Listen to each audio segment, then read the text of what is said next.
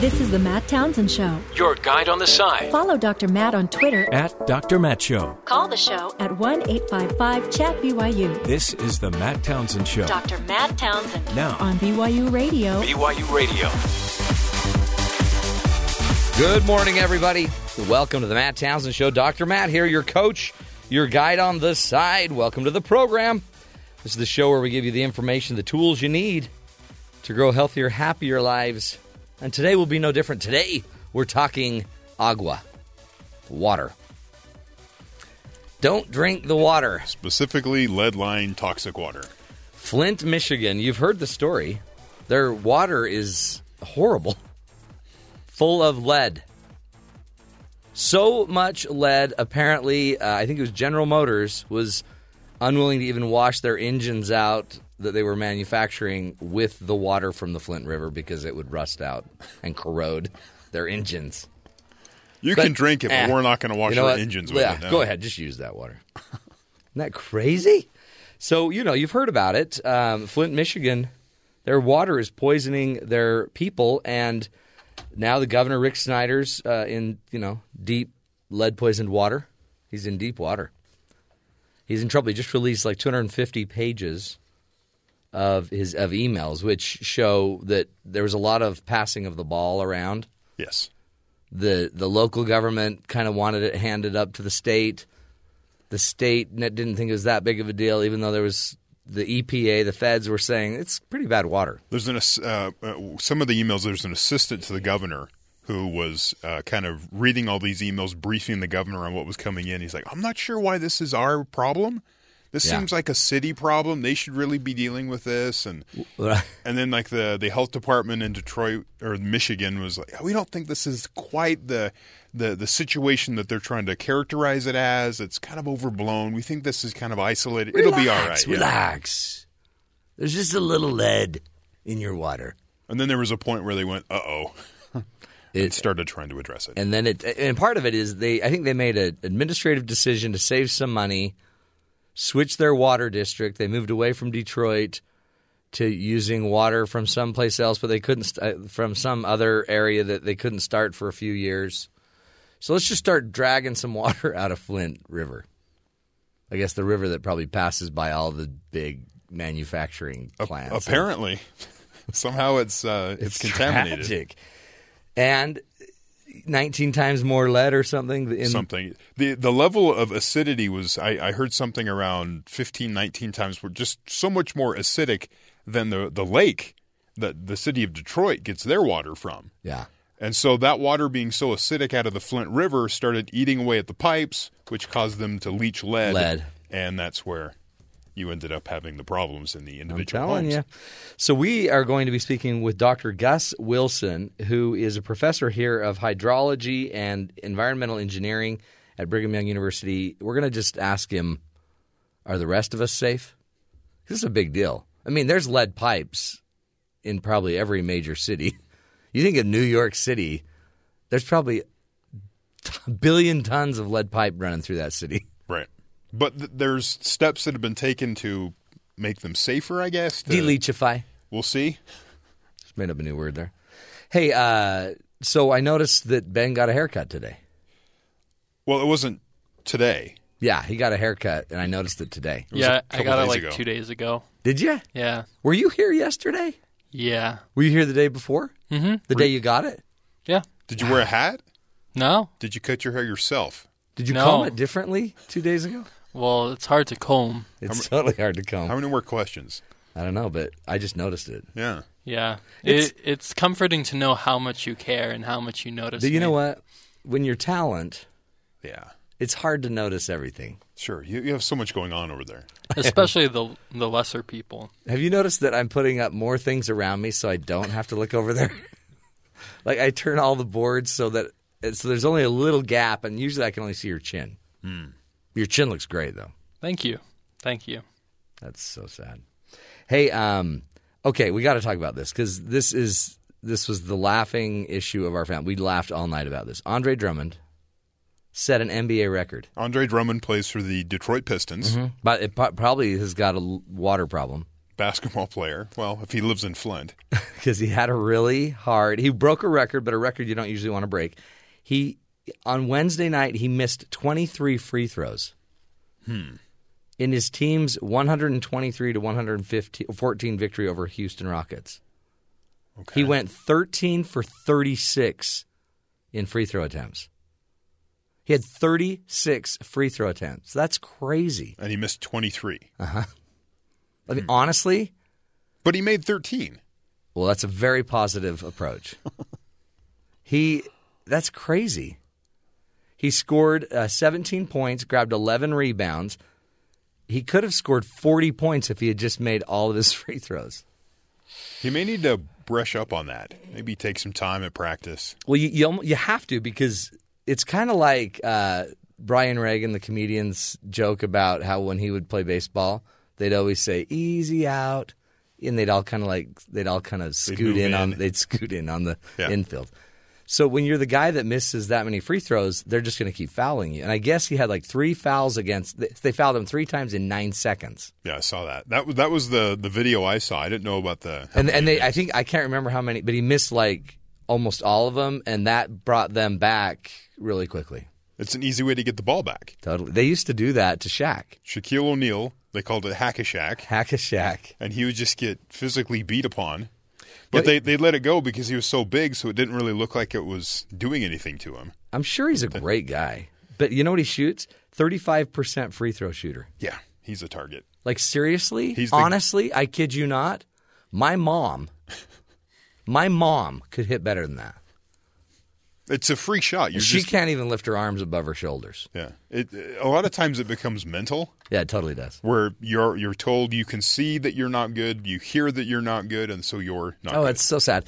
But um, but again, I feel so bad for the millionaire that gets to be that bad that's at the, other free throw line. You get paid for something, and you're that bad at. he it. must be really good at the rest of the stuff. Hmm. I don't even know what position he plays. I think he plays forward, Yeah, possibly. That's the problem. He's probably good at dunking the ball. But he's, I he's will- good really close to the basket. That's how it is. But I'll guarantee you, it's the water. Don't think? I don't see the guy living in Flint. I mean, imagine the lead. Hmm. You just your arms would feel heavy. Maybe it doesn't work that way. We'll ask the hydrologist. Yeah, the we can ask him. hydrologist, Dr. Gus Wilson. Hey, uh, anything going on in the rest of the world we need to worry about? There are, speaking of Flint, Michigan Governor Rick Snyder apologized for the Flint water crisis Tuesday night in his State of the State address. Now he is speaking out again and taking responsibility the, for the water contamination that has left Flint's 100,000 residents without easy access to clean water. He had this to say on CBS News last night. We don't want people to believe it's safe. Extensive testing is going on, has been going on for some time, and we are seeing improvements in the water supply, but we don't want people to believe it's appropriate to drink at this point in time, and that's why I'm proud to have the National Guard out there working hard. So he doesn't want people to think it's safe. Err on the side of extreme caution. Not safe. Filter your water, drink water bottles, that kind of thing. Just don't don't assume it's safe. Then the the person doing the interview asks him, "So what are the current tests of the water? Is it clean?" And he goes, "Well, we don't want people to think it's safe." And he goes, "Can you answer the question? Do you So- have the current tests?" He's like, "Well, you know." Okay, So in it's other words, not no, safe. it's not safe. By the way, when they made this big announcement to switch the water, they toasted it with water from the river. Yeah. also, while that was going on, Crazy. 88 Detroit schools were closed Wednesday as teachers protested the abysmal conditions ranging from broken furnaces to maggot infested toilets Oh wow! inside their schools. The school system is more than half a billion dollars in debt. So, on top of that, the governor's dealing with the Flint water problems and it's, and the Detroit schools. their 88 schools are closed. They, Yeah. they, they show there was one point where they had pictures of mushrooms that were growing in a classroom and not on purpose. It wasn't some This wasn't science a experiment. lab. It was out of like a crack in the wall. Uh, see, this is where the infrastructure is becoming a huge deal. So bad problems up there in Michigan. Um, over the something to watch on Friday. What? If you're not on the East Coast, this might be kind of a spectator type sport for the weekend. If you're in the east, it might not be that entertaining. But a predicted blizzard isn't expected to hit Washington, D.C. until Friday. Oh, man. But area roads are already a mess. About an inch of snow fell in the region on Wednesday evening, resulting in traffic delays and at least 163 accidents. A trooper who was responding to a crash in Northern Virginia, Virginia was taken to a hospital with minor injuries after he was hit by a vehicle that swerved to avoid one that was merging. Even vehicles in President Obama's motorcade were seen sliding into curbs, uh, according to NBC News. Meteorologists now say an approaching and potentially crippling winter storm could drop at least two feet of snow on D.C., Baltimore, Philadelphia, on up the East Coast Oh, coming up on Friday. so they had less than an inch of snow. Yeah, shuts the whole. It shuts the government down. The region was shut down. The people abandoned cars on the freeway. And now, Yeesh. and then, and then of course, you wake up for the morning mm-hmm. commute, and all those cars are still out I'm on the telling freeway. you, if ISIS wants to take over this government, get your Blizzard gear on Yeah, because we don't know how to handle that. if they give, oh, it- that's tough. If there's some sort of weather machine, they they take over. Man, To good luck to the East Coast. Yeah, so we'll see what happens there.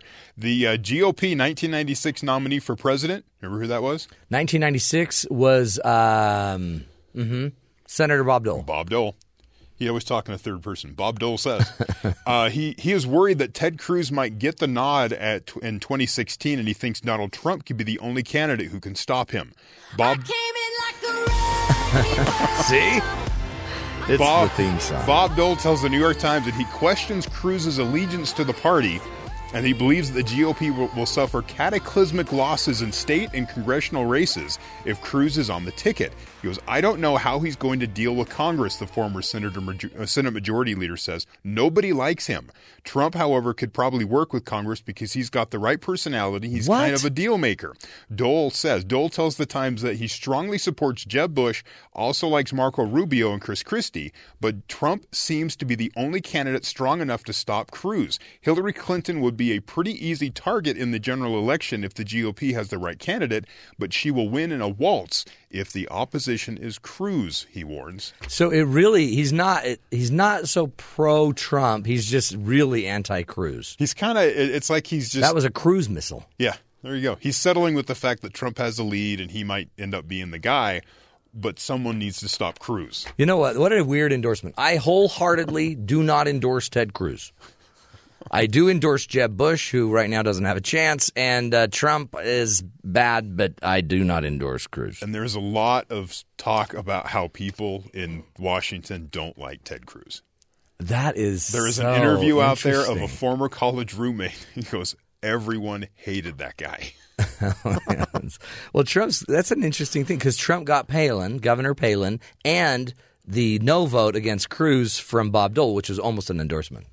He's almost got two endorsements. I just, I when I was reading that, I'm like, "God, he's really, really against Cruz here. That is interesting." amazing. Yeah. The Buffalo Bills NFL football team promoted Kathryn Smith to be their special teams quality control cool. coach, making her the first full time female member of an NFL coaching staff. Now, quality control.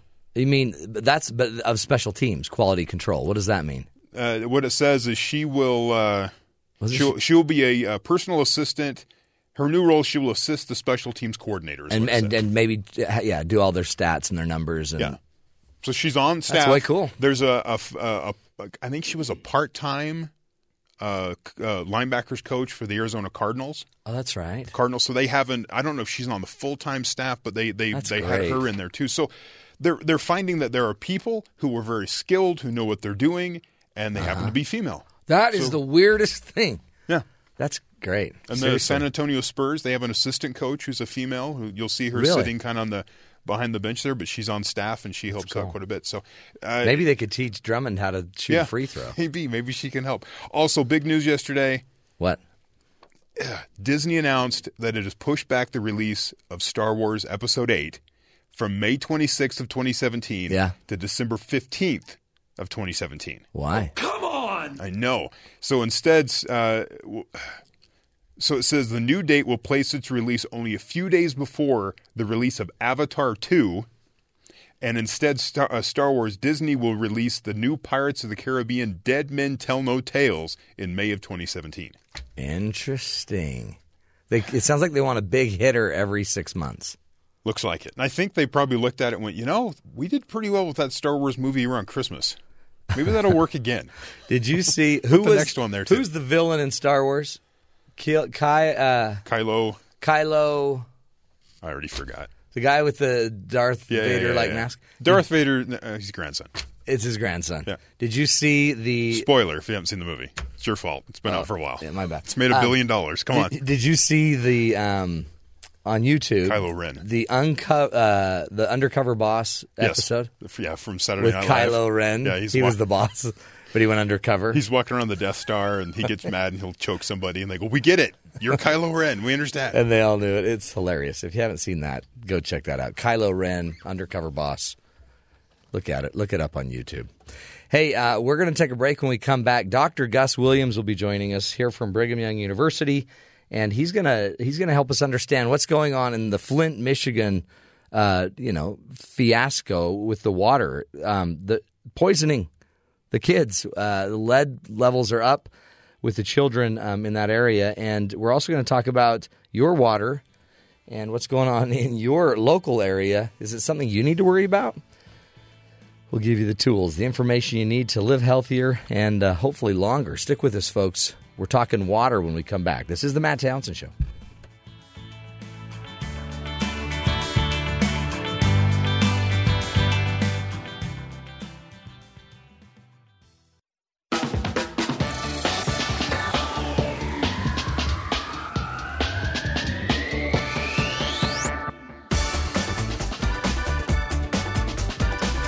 Welcome back, everybody, to the Matt Townsend Show. Uh, you know, when you think of the state of Michigan, it's it's probably not you know your first thought to think, hey, that's a state that needs water. It's the home of five Great Lakes. It has more than its share of fresh water. However, Flint, Michigan, located just 70 miles from the shore of these Great Lakes, is unable to get clean water for their citizens. Two years ago, the city switched its water source in an effort to save money. However, the switch has become not only a financial mistake, but a decision that is threatening the health of Flint's residents. And after researchers uh, from Virginia Tech confirmed that the water was contaminated with iron um, and lead, the president has issued a state of emergency. Joining us today is Dr. Gus Williams, Associate Professor of Environmental Engineering and Hydrology at Brigham Young University, and he's here to help us understand what is going on with Flint's water crisis. Dr. Gus Wilson, welcome to the Matt Townsend Show. Oh, glad to be here. Great to have you. Talk to us about this. Uh, you're a hydrologist, and um, you understand. Okay, and the rest of us probably don't quite get it. But in a state where there's so much water, like Michigan, what is going on with Flint where they're not able to get uh, a healthy source of water? Oh, actually, the the problem isn't the water source itself. In fact, uh, one of the issues is the new water source was cleaner than the the previous water. Oh, really? Yeah, what's actually happening is uh, there are old pipes and water supply systems in the city. The city's quite old. So it's the water pipes that are, uh, le- I guess, leaching out the lead. Yeah, and so the old water was uh, from Detroit was relatively hard water, so you'd get hard water scales, so stuff would come out of the water and coat the inside of the pipe. The new water is relatively soft water and also has some chlorine in it, which causes iron to rust. And so this is, was rusting the old iron pipes, and a lot of the old pipes have lead solder and copper and releasing lead and copper into the water. Mm. That is, it's tragic. So they go from a, a, I guess, a lesser source to a better source of water, and yet the water, it's the pipe delivery system that that is really creating the the health risks.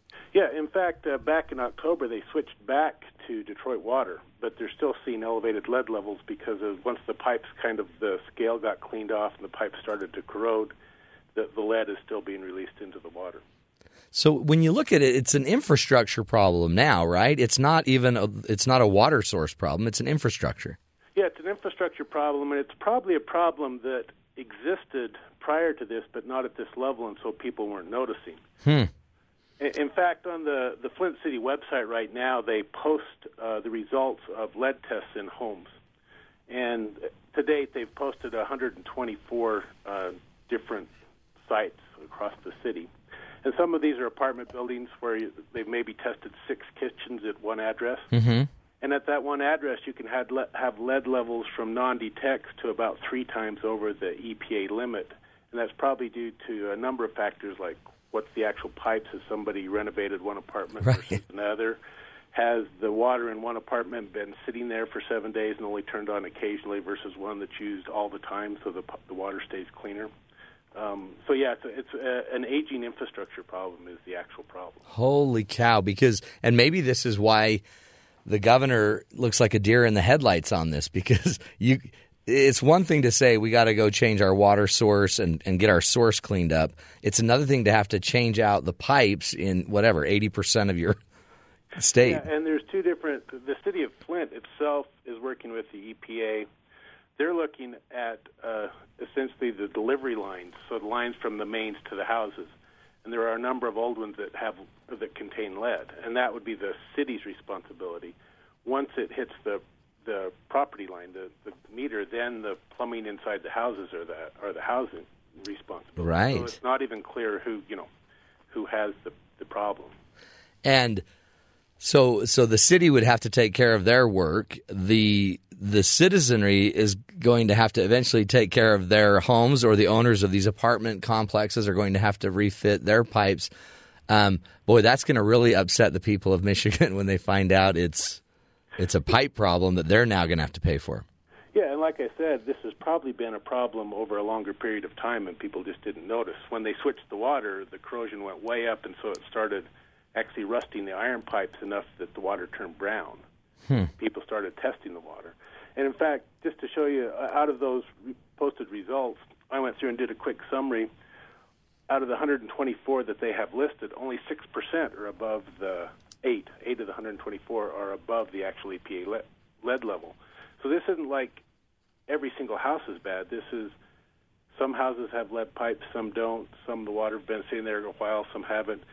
Even things like recent construction where the pipes have been um, disturbed and so the old scale's been knocked off. Yeah. Then the lead's going to leach more into the water, so that house could have a much more significant lead problem than the one right next door that was built at the same time. Unbelievable. And again, the complexity of that, and you can almost you would sense that maybe some of uh, these older apartment buildings, maybe where there might be more minorities, there might be you know less uh, or older pipes, older facilities. So you know, it's it's all of a sudden it's not an equal opportunity problem. No, this is, uh, I would guess, without knowing any details, but based on other locations, uh, predominantly lower income areas are, are usually hardest hit. And what also usually goes along with things like this, uh, lead's prim- primarily a problem for young children. It, it affects neurological development and other things. And usually, where you have these old lead pipes and things like that, you typically have lead paint also. That's true, huh? And so, usually, when you find children exposed to lead, there's usually multiple lead sources. And um, so, there, this is a kind of a known problem. And this one, uh, some things happened that made it really bad for a while and brought it to everyone's attention. Do you do you know why, um, Doctor Wilson? Why why was the federal government brought in when, or I mean, the state government brought in and the federal government when it sounds like some of this? I, I guess it is because of infrastructure. Uh, what brought this in is the uh, the the Drinking Water Act. So cities are required to provide water that meets certain standards, and there's a list of standards. And one of those is lead and copper. By the way, some of these uh, locations are also above for copper. And uh, so as these tests showed that the drinking water was above the limits for lead, that's an EPA responsibility that's usually delegated to the states.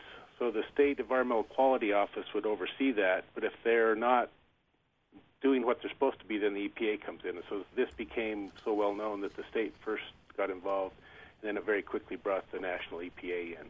Wow. So And that's the legal framework why the EPA is involved. Okay. Yeah, that makes sense, doesn't it? And and really, uh, in your role as an environmental engineering and hydrology um, professor, I mean, uh, is this is this going is this bigger than Flint, Michigan? Is this a national problem? Yeah, in fact, I would guess um, essentially lead was not outlawed in plumbing until the mid to late 80s. And so a lot of homes, probably even here in Utah, have copper pipes with lead solder. Now, most of our water is very hard. We get water scale and things like that, so it's not an issue. It doesn't leach out. But it, it could happen. For example, if you have well water that's a relatively soft water or have high chlorides or other things that can cause your pipes to corrode. Um, so it's an issue anywhere that you have older plumbing systems. Mm. Wow, interesting. I, oh, this is so enlightening. Um, again, we're speaking here with Dr. Gus Williams from Brigham Young University, an environmental engineering and hydrology professor, uh, basically walking us through what we would say is the Flint, Michigan water problem, but it really is more the Flint, Michigan lead pipe infrastructure problem. And Yeah. it's more complicated, isn't it, Gus? Yeah, the, the the nice thing about this is the the lead levels they've seen. Uh, the water's still okay for bathing and showering and things like that. You just don't want to ingest it. You don't want to drink it or use it for cooking. Hmm. And uh, boiling doesn't remove lead. Like a lot of contaminated water, you can boil it because you're worried about you know bacteria and living things. But what does remove lead are things like Brita filters or PUR filters. Oh. You have to look at the label because uh, they'll say if it does or not. And in fact, one of the things that the city of Flint's doing, in addition to providing bottled water, is they're uh, providing filters to um, their citizens. In fact, if you go on to their website, it'll tell you how many of each. They're, they've just went out and bought some commercial brands. Looks like they're handing out Britas and PURs and Zero Pitchers. It actually shows you how many have been given out so far. How uh, how interesting. So a simple Brita filter, and everyone's probably heard of those and those commercials. Um, just that. So if anybody's out there in listening land and they're worried that they might have lead pipes, then you could filter through a Brita filter, or a, just make sure it actually filters for lead, Yeah, just make sure whichever filter you whichever brand. And, and those are things like there's you know filters that just go on pitchers in your fridge, or you can actually install them just on the sink that you use for cooking water and things like that. Let's do this. Uh, let's take a, a break. Again, we're speaking with Dr. Gus Williams from Brigham Young University. Uh, again, an environmental engineer and hydrologist. He's walking us through the, your your own potential water problems, along with trying to better understand what's going on in Flint, Michigan. We'll take a break. Come back. I'd love to explore more um, about just our own water sources. Uh, I know it used to be a big issue of chl- or of fluoride in the water and um, other issues like that. Want to find out just a state of the water and uh, what you should be doing to make sure you're you're drinking cleaner, healthier water. Stick with us, folks. This is the Matt Townsend Show. We'll be right back.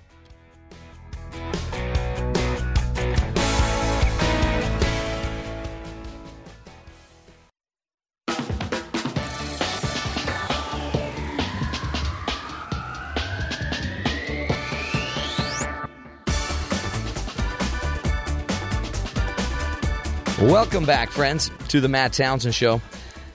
State of Michigan, man. I mean, think of those lakes. How many lakes do they have in Michigan? Well, uh, apparently the, the lakes and the water in the lakes not the problem.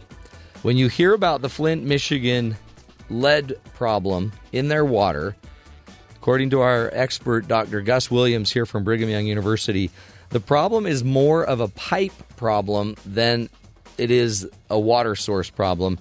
And uh, Dr. Gus Williams is joining us. He is an associate professor of environmental engineering and hydrology at Brigham Young University. And uh, we appreciate you being back with us, Gus. Thanks for joining us. Uh, pleasure to be here. I, I just was handed another article that says, according to the emails that they got from the governor, Rick Snyder, it'll take 15 years and $60 million to replace Flint's water lines. That's so- not surprising. that's a big that's a big ticket which is why like you're saying they're going to the EPA and going to the feds to say we need infrastructure help Yeah, now there's some other things they can do in the interim. Yeah. First off, I don't want to minimize this problem. Lead is very toxic. In fact, it's Right. uh, such a problem that uh, when you, we do risk assessments on cleanup sites, the EPA doesn't even give risk guidelines because essentially they notice effects in children as low as we can measure lead in the blood. oh wow And yeah So, and, and it really is uh, really affects uh, young children uh, strongly. But some of the other things they can do, um, for example, if your water is very soft or corrosive or chloride, at the treatment plants they can add chemicals that essentially uh, stop the pipe from corroding. Typically, they're phosphates or, or calcium or things like that. Um, that basically this is not exactly what happens, but you think of it as hard water. They put a scale around the inside of the pipe. Yeah. But the problem is that's kind of a, a patch over a, a problem that's always there. You know, if you knock the pipe, if your water changed a little, if the the house isn't occupied for two months and the water sits in the pipe for two months and gradually leaches the lead out, and then you turn the water back on. But there are some interim things they can do to help reduce the amount of lead that might be released. But yeah, the the real only solution is to replace the lead pipes. Yeah, and again, I guess that takes money. Wh- What happens to to kind of uh, you know? I'm thinking of everyone else around the country that might be living in maybe in a city that's a little older that is known to have lead pipes. Are there ways to just do your own testing on lead? Yeah, there, and I should have looked at that a little before, but uh, uh, lead testing is uh, relatively uh, simple to do. Um, you and you can get home test kits, um, and uh, there's also a number of companies where you can actually take a, a sample of tap water, and, and you need to follow some procedures. You know, let it run for a certain amount of time and temperature, and you know, things like that, and send the the samples in and, and get tested for lead and copper and, and arsenic and some of the other uh, potential contaminants. What other issues are are um, people running into with their water supply? I know when I was growing up, there was big big debates about putting fluoride in the water and chlorine. Some water tasted too chlorinated. Um, any other issues that, that people out there could be watching for, paying attention to? Um, many of those issues, um, th- they're trade-offs. Essentially, as you look at um, community health and, and social health, uh, there are trade-offs between different things. For example, chlorine's a, an, an interesting one. Uh, there are no issues with chlorine besides just taste and odor. Um, everyone's aware of that. Um, there are some chlorine reacts with some things that create some toxic chemicals, and we continue to put chlorine in. Uh, and and there's specific reasons for that. There's other things you could use to disinfect the water at the treatment plant, ozone, ultraviolet light, things like that, that have no taste and odor and don't create these. But the problem is, as soon as the water leaves the treatment plant, it could be infected again. Hmm. And we specifically put the amount of chlorine in so it reaches the last house on the block at levels sufficient to kill anything that might get in the pipes. For example, if you have a, a leak in the pipe and low pressure one day that would suck water back in, if somebody has an old garden hose that doesn't have a flow uh, a backflow restrictor on it, and the water levels goes down and the hose is in a you know a pile of junk and it sucks water back up into the distribution system. And so chlorine's specifically there to stop those uh, bacteria and other infections from traveling through the through the water system.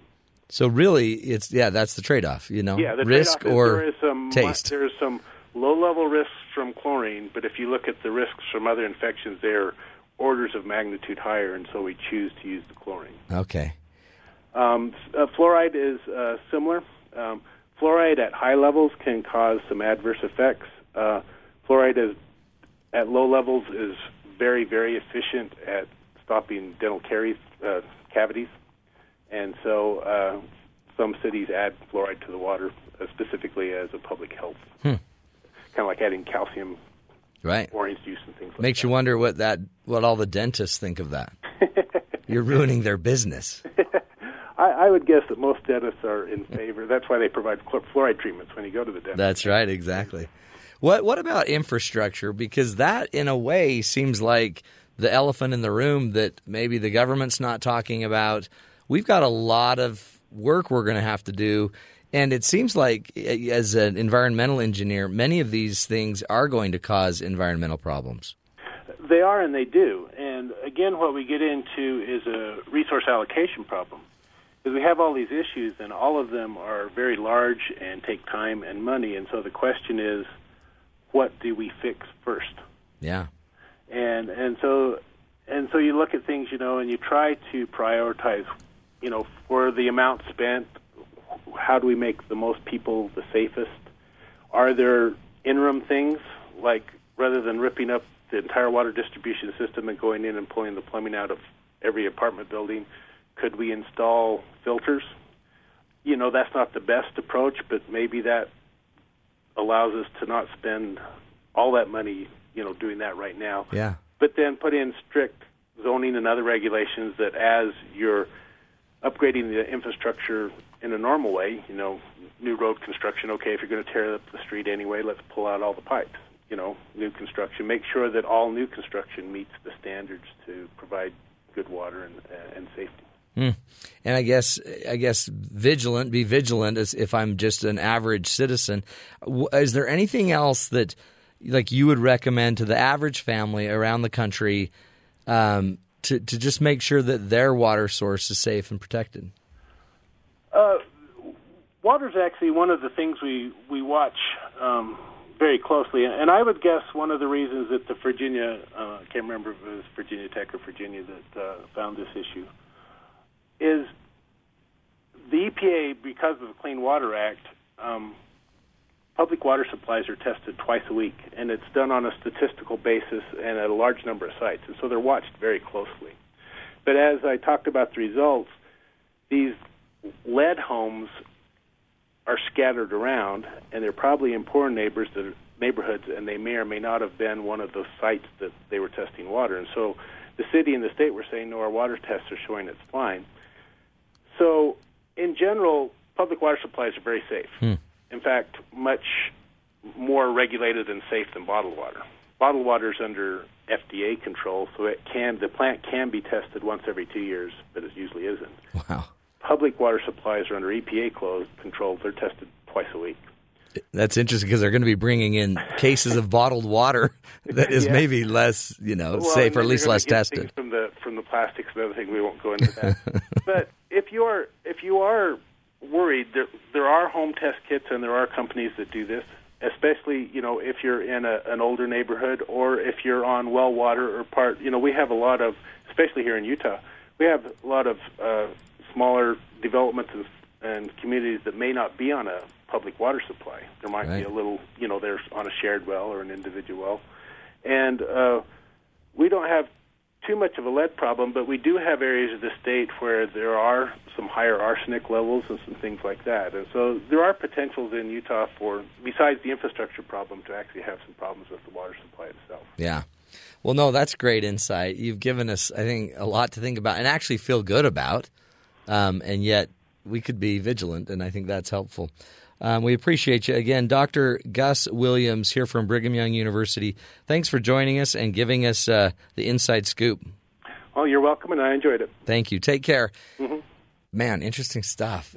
And again, you just sit there and you think to to be a lower income family already fighting the uphill battle and you happen to have moved in the apartment building with lead pipes and lead paint and now your child is suffering. Mm. It's tragic. It's sad. We've got to, you know, do what we can.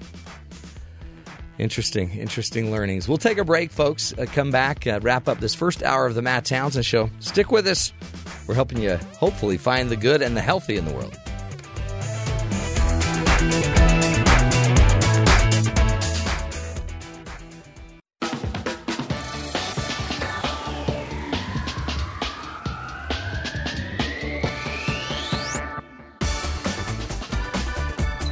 Welcome back, friends, to the Matt Townsend Show. Hey, uh, oh man, I'm learning so much today. Um, Flint, Michigan's water, you've heard all about it. But it's it's really an interesting dilemma. We've been talking about infrastructure forever, and uh, you know, from from the overpasses and the freeway systems to the airports that were brought up by uh, Vice President Biden. You know, it's a it's not our infrastructure is falling apart, and now the lead pipes in some of these older cities, these older towns, they're now leaching out lead and harming our children. There's no level of lead that we can tolerate with our children. They just flat out can't tolerate it. So, you know, watch out. Um, as we as we kind of go on to another topic now, I I always like to um, I just can't stop laughing about this. I always I, I like to help everybody on the show, not just the healthy, not just those with good water or bad water. I like to help even the criminals, and we we do a segment we call the Bad Boys segment.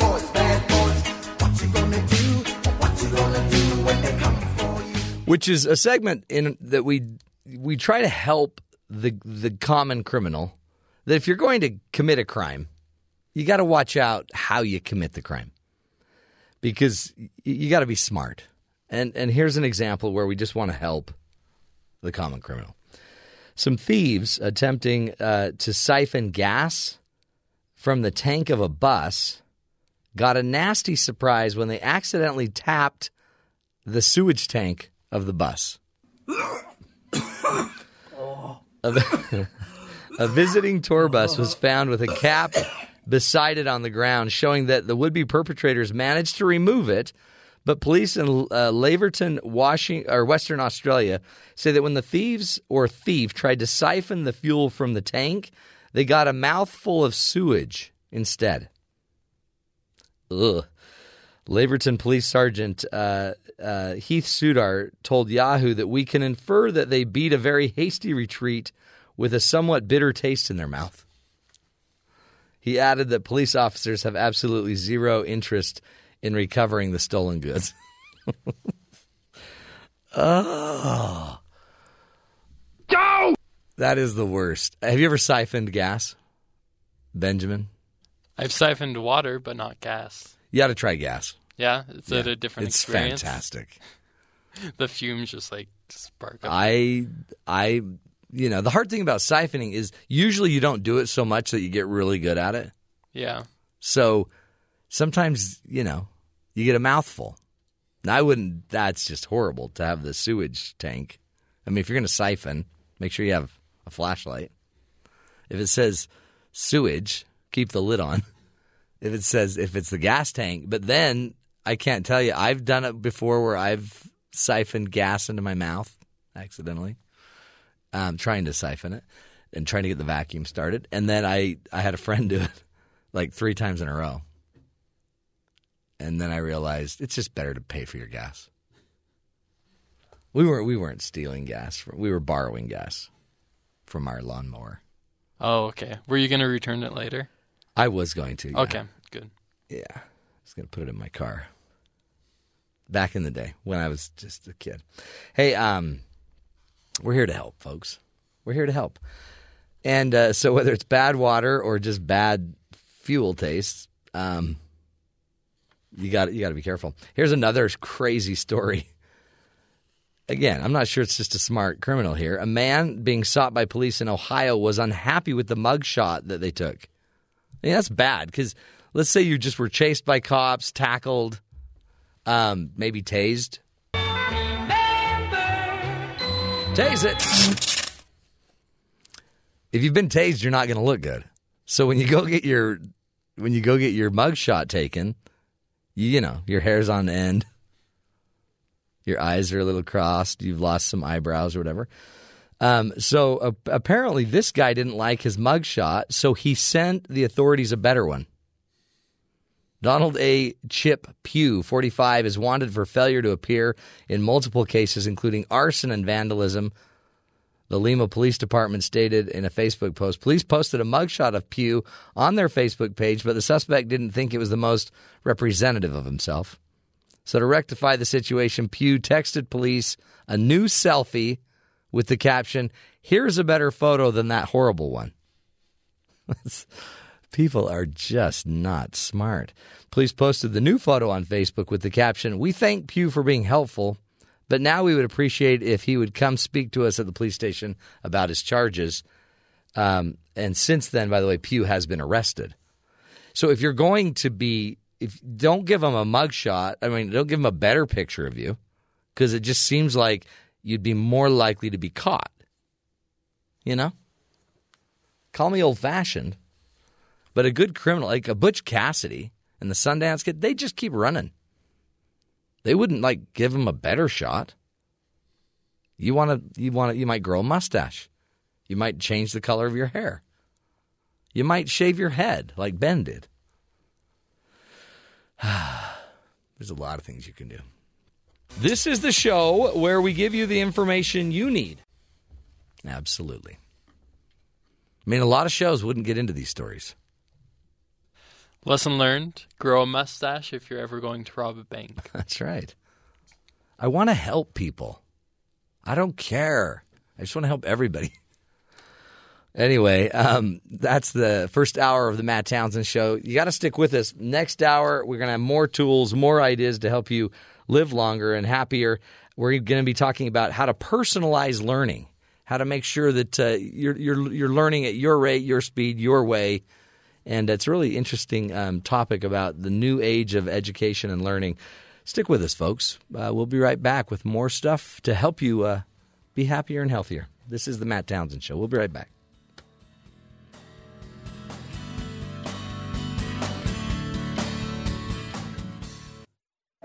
This is the Matt Townsend Show. Your guide on the side. Follow Dr. Matt on Twitter. At Dr. Matt Show. Call the show at 1 855 Chat BYU. This is the Matt Townsend Show. Dr. Matt Townsend Now, on BYU Radio. BYU Radio.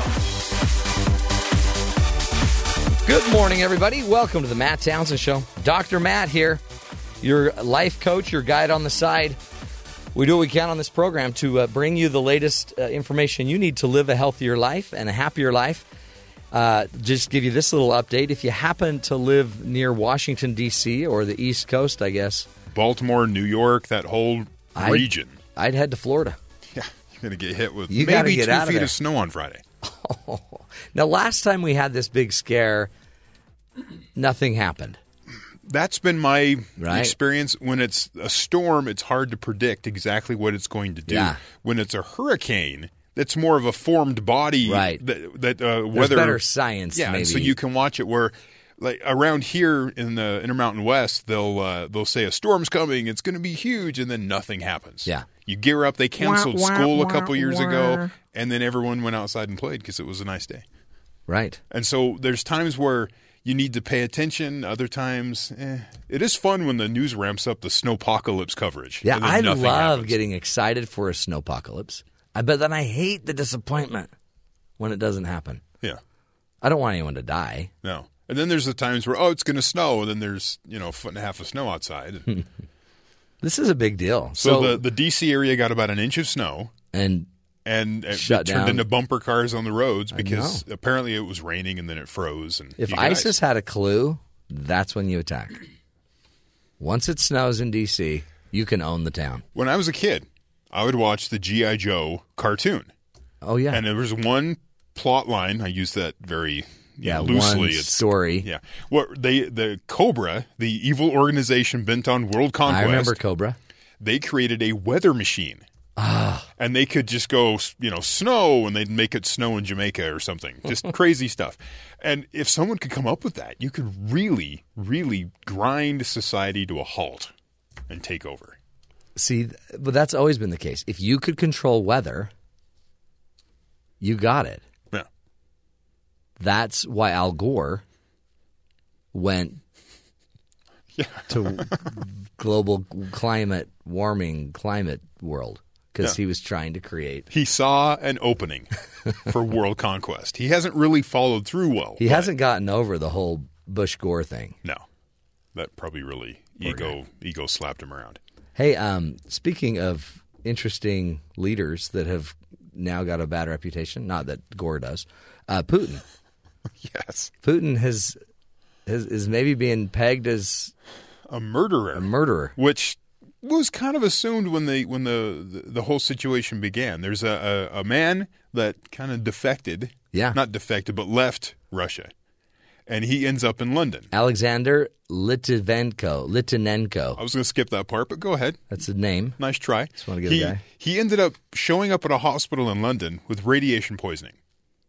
But not the kind that you get by touching things Yeah. or that'll occur in everyday life. The kind you have to ingest and comes from very specific places. Mm. Like Russia. Like Russian spies that have been. So the to assumption was he was assassinated because he made some very, very harsh accusations against Vladimir Putin. that apparently were then erased. The sources were erased, and There were videos of certain things they were erased, and and, that- it's, it was yeah, it was a very and his claim that he had seen the videos and then knew that they were destroyed, and that information doesn't sit well with uh, Vladimir Putin, who prides himself on how manly and strong, and here's my image of being a strong leader, and you have someone speaking ill. So the the claim and the accusation is he sent uh, Vladimir Putin sent people to kill this guy in London. But who's now? So who's kind of validating this? Is is the is it the UK government? What who Yeah. who is it? Yeah. The UK government uh, investigated to make sure that there wasn't any other. I, you know, any other possibilities, and they they feel pretty strongly that Vladimir Putin had a guy assassinated with uh, what do they call it. Plut- it's pl- uh, for a plutonium, float a, uh radiation, but it's a, it's a liquid type. Uh, you have to put it in, and you have to ingest it. So Yeah. I think maybe they doctored a drink somehow like some tea or something, and he was able to drink that. And as he ingested it, then at that point it's 100% fatal, and it burns you from inside out. Holy cow! But you can't do this. You can't get the same effect from Diet Coke. Let's just get that clear. no, Okay. it has to be an additive. I always want to check because every time we tell a story about a drink being doctored like that, then Right. everyone's like, Well, Matt's drinking Diet Coke. "Sounds again. like you're going to die, Matt." so. Uh, that's another Okay. interesting thing Man. happening. Well, I just want to get really clear because sometimes we we talk about you know Putin on his high horse with his shirt Yes, off, and yes. I just wanted him to know we think he's great. I really think he's great. Just and more, the- I mean, honestly, Stay on the safe side. go Russia. just trying to be nice to everybody. I don't want any problems. It's hugging day. It is. It's hugging day. You're supposed to give people a hug. There's nothing more reassuring than a comforting cuddle. That's what I was telling No Ben one, no one said cuddle. No, said it right there. No, no, no, no, no. Well, it's not cuddle day. No, that, that's a different thing. I know, but This is hug day. See, it, it we, we've had discussions in the office, and hugs turn to cuddles, and Mm-hmm. you know, it, it, uh, you take things a step too far. HR has come down, and they have warned you of going a step too far. yeah, don't cuddle. It's just hug day. Yeah, keep it. Keep it. Cuddle bad at work. Hug okay. Side hug. There's different ideal. kinds of hugs. Mm-hmm. If you're a really good friend with someone, there's that kind of hug. Then there's like the bro hug. Yeah, the bro hug with Yeah. like two slaps on the back. Yeah, you give like a handshake and Yeah, the other arm around the back. Hey, how you doing? It's a bro hug. yeah. Tase it. The tase hug. That's when you Ah. talk. That's when Matt comes in to give you a hug. You have a taser just to keep it keep it real. just to make sure everything stays Clean. within its boundaries. yes, Copacetic. there are office decorum, and you need to keep that. You know, um, it's also granola bar day. It's kind So of if you don't want to give a hug, give a granola bar. it's a good treat. It really is at work the safer option. I'd go with option two, Matt. Should I go with uh, uh, option one of hugging my coworkers, or go with option two of a granola bar? I'd go with two. Yeah, it's the safer option. It will also keep you out of HR. No disciplinary councils of any kind. Yep, you don't need at- any at problems. work. They don't have to review Don't your need behavior. Problems. See, that's called learning, by the way. You got to learn. And uh, our next guest in um, just a minute, Kathleen McClaskey, will be joining us. She's the co-founder, chief executive officer of Personalized Learning, and co-author of Make Learning Personal. She's going to talk about how you can actually. Uh, how you got to customize your your learning approach, your um, and for your children too. You got to make it fit their style, their way, their temperament. You know, you got to make it Fit It's not them. necessarily one size fits all. No, which is hard because you know our school systems kind of need to do that. To you know, we got to make the sausage. You got to push everything in Yeah, and turn the handle, and then supposedly educated people come out. that's the plan. But some people don't want to be made into sausage. It's a bad metaphor. Right. But it also illustrates it well. That does. Making the sausage. um, anything going on in the headlines that we need to worry about, Terry? Absolutely. Thanks, Matt. During his State of the State address Tuesday, Michigan Governor Rick Snyder said that he would release emails from 2014 and 2015 related to the Flint water crisis. And on Wednesday, more than 270 pages of emails and notices are posted on his website. Emails show that September 26, 2015, Snyder's chief of staff Dennis Muchmore accused Flint officials of taking the very sensitive issue of children's exposure to lead and trying to turn it into a political football, claiming that the departments are underestimating the impacts on population and particularly trying to shift responsibility to the state. Interesting. So he kind of criticizing the city for saying this is the state's fault. This isn't our problem. This is the And city that was problem. early on in the debate. That was uh, September 26th of last year. Yeah. So they, they at that point they kind of knew that the lead uh, issue was uh, in the water was an issue, and the state was still denying any sort Hmm. of responsibility or connection to it.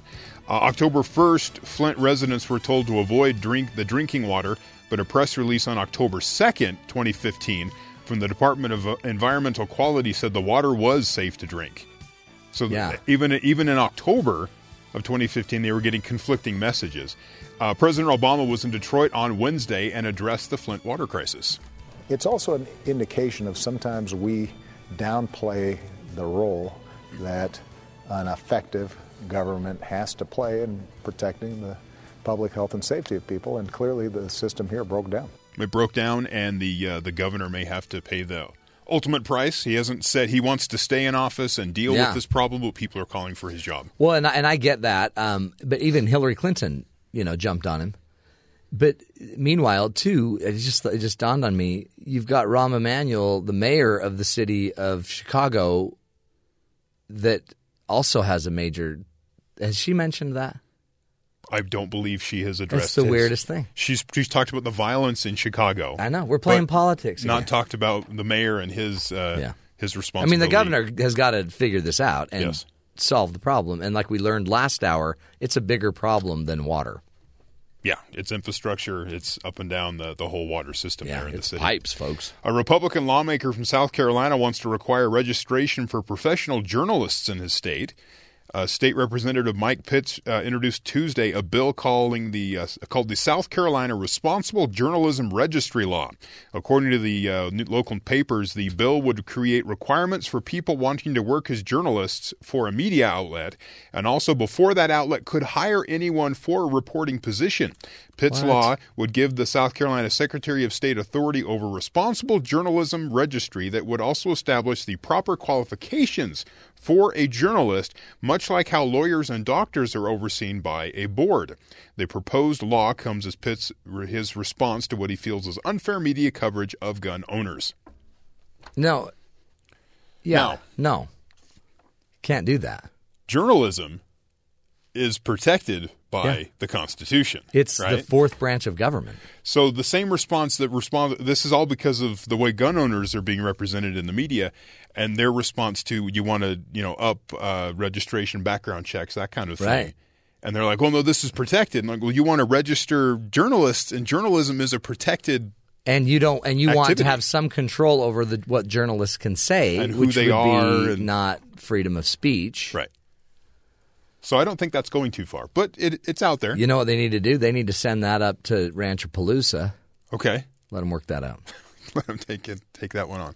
The Obama administration will unveil new visa requirements for European visitors who hold dual nationality with Iran, Iraq, Sudan, or Syria, or who have traveled to any of those countries within the last five years, the AP reports, citing officials and congressional aides involved in the discussions. The new rules, which could be introduced as early as Thursday, are designed to make it more difficult for Europeans who are involved with the ISIS terror group to enter the United States. Hmm. So they're adjusting the entry requirements Good. as they look Yes. through your, your visas. So now, if if you you can't say uh, you're on the team ISIS anymore, right, you that'll can help. Don't come in with a T-shirt and a Are you with ISIS? nope.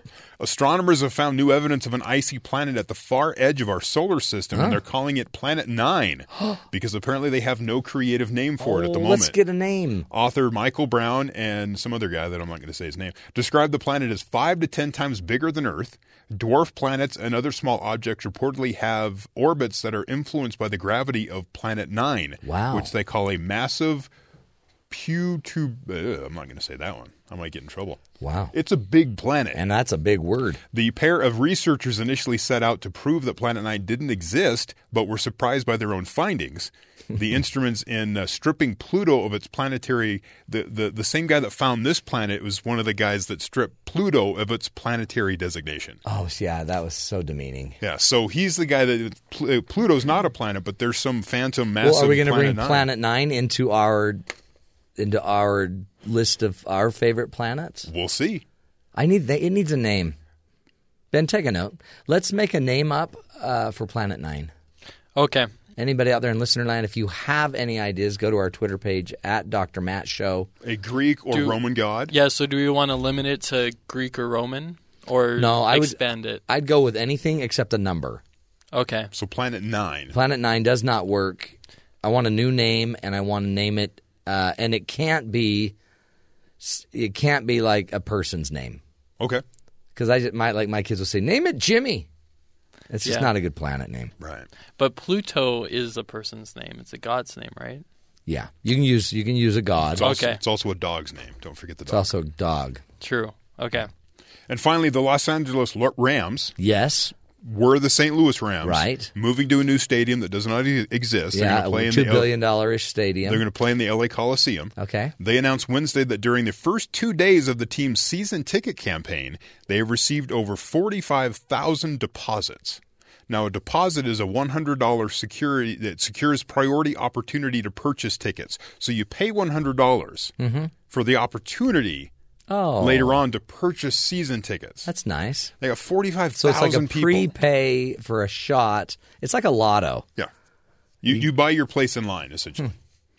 Um, lots of excitement for I- football. That's way exciting, and it's exciting for the Rams. And I think it'd be really exciting if the NFL would then go back and pay the bill they could do that. for the poor folks in St. Louis that now have a hundred and fifty million dollar bill. Whoops.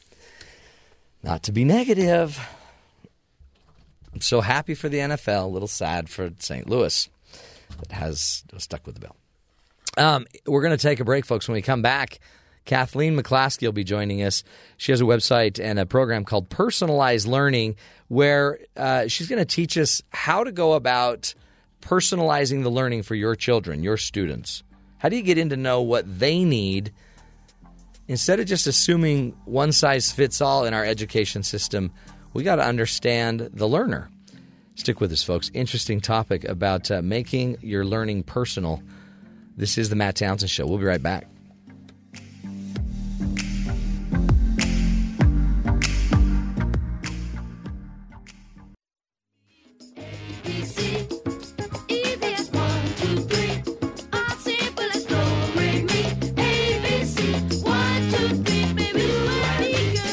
Welcome back, friends, to the Matt Townsend Show. Have you ever heard of personalized learning?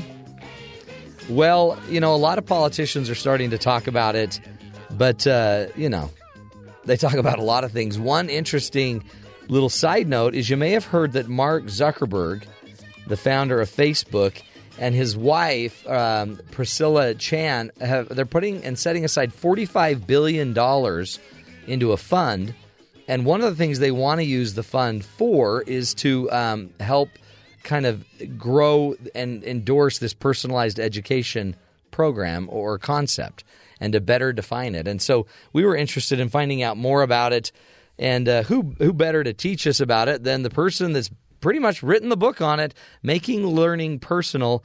Her name is uh, Kathleen McClaskey. She's the co-founder and chief executive officer of Personalized Learning LLC and the co author of the book Making Learning Personal. She joins us now uh, live from New Hampshire to walk us through what is personalized learning. Miss McClaskey, welcome to the Matt Townsend Show. Uh, well, thank you for inviting me uh, to the show. You bet. Honored to have you. Talk to us about, um, explain to us what, what is this personalized learning and, um, and why is it so important to our kids? Well, first of all, let me say that you know, we have schools that have been working in the realm of that one size fits all and personalized learning, um, and we've sort of lost the fact that the focus really needs to be on the learner. So let me say that personalized learning always starts with the learner, not the curriculum, not the technology, not the building. So Yeah. uh, that's first and foremost. Um, personalized learning is where we give learners voice and choice in how they learn. Um, and we want them to be able to own and drive their own learning in the end because we've sort of taken that ownership away from kids um, with all the standardized testing that we happen to do and all the scripted environments in which teachers work in. Uh, we also want them to be able to develop the skills uh, around uh, choosing using tools to support their learning um, because lots of kids have you know real challenges in their learning and we need to empower them on how to use those tools to remove barriers. And we also want them to be able to self-direct their learning because what is the purpose of education unless we develop learners that are independent and self-directed in their learning? Oh, I love those ideas. Just as I see my teenagers move on into college and they look at me like a deer in the headlights thinking, um, now what? How do I how do I go about managing my own learning? Yeah, so you know, so the thing is, is that we've um, developed um, a personal learner profile to really give the learner voice um, on how they learn best. Okay, we want kids to be able to articulate their strengths and challenges, their preferences and needs, and we want to help them uh, with that information to develop a personal learning plan that has goals around skills, um, goals around uh, college and career, also citizenship goals and real personal goals, uh, because uh, every kid has an interest, a passion, or uh, wants to be somebody someday, and we want to also give them those experiences, um, you know, early on, so that they can try those things out uh, when they're at the high school level, even the middle school level. Mm. Um, and we want kids to be able to know where they want to go, because you know we waste a, a lot of money in college in educating children that have no idea what they want to do. Oh yeah, yeah, and yet and yet they've been le- leaving clues their entire life for what they've been wanting to do, but it's like no one's picking up on those clues. Exactly. So the thing is, um, that whole idea of that personal learner profile and the plan, that's where that that relationship builds between teacher and learners. Um, every kid has a story, but rarely do they get to tell it. And when we really ask learners about who they are as a learner, we really say to them, uh, "We care about you."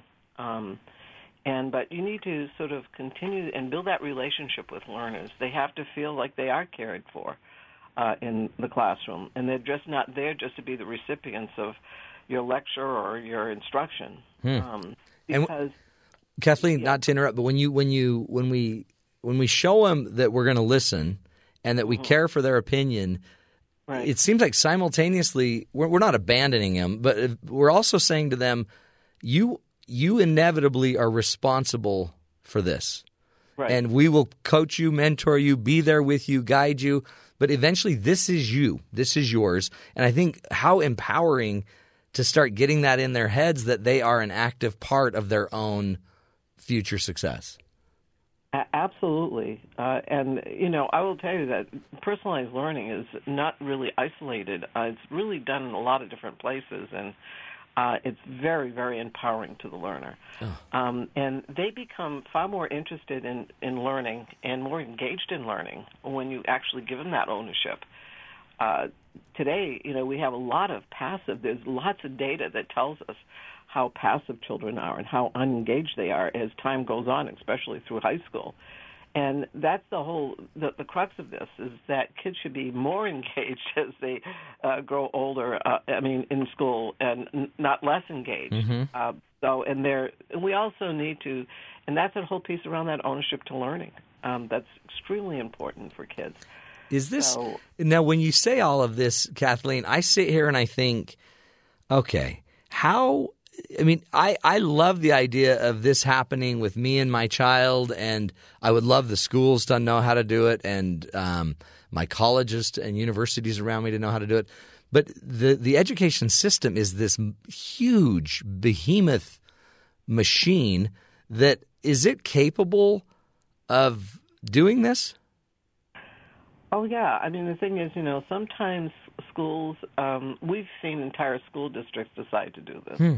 We've seen uh, individual schools, but I will tell you because I follow uh, educational policy as well, is that uh, under the new reauthorization, um, is that there's going to be opportunity to really create these more innovative environments. There's going to be a lot more flexibility in how we assess learners um, in the process, and it's going to give schools because the new law really really turns things over back to the local school districts and states. Uh, so it's not going to be federally dictated like it has been over the last, um, I want to say, 14 years. I think. Yeah. Uh, so I think that we're going to see a real change up, and we're also going to see more around what's called competency-based learning uh, versus grades. Um, that's a big change, and and now the law says you know, that's opened it up completely to states. A lot of states have already adopted what's called competencies because what does a grade really say to you? Right. It doesn't really tell you what Yeah. it really can do.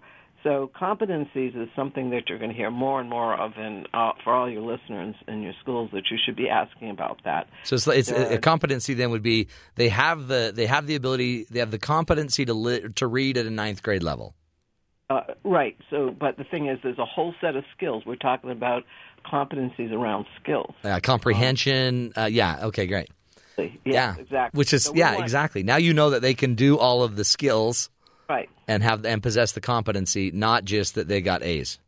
But correct. So the thing is, let me just say to you, is that there are some states that are moved to competency-based diplomas, and one of them is the state of Maine. Hmm. So I think in 2018 it'll be a competency-based diploma. So the question often comes up, well, what about higher ed? Are they going to Yeah. buy into? Will Harvard take that?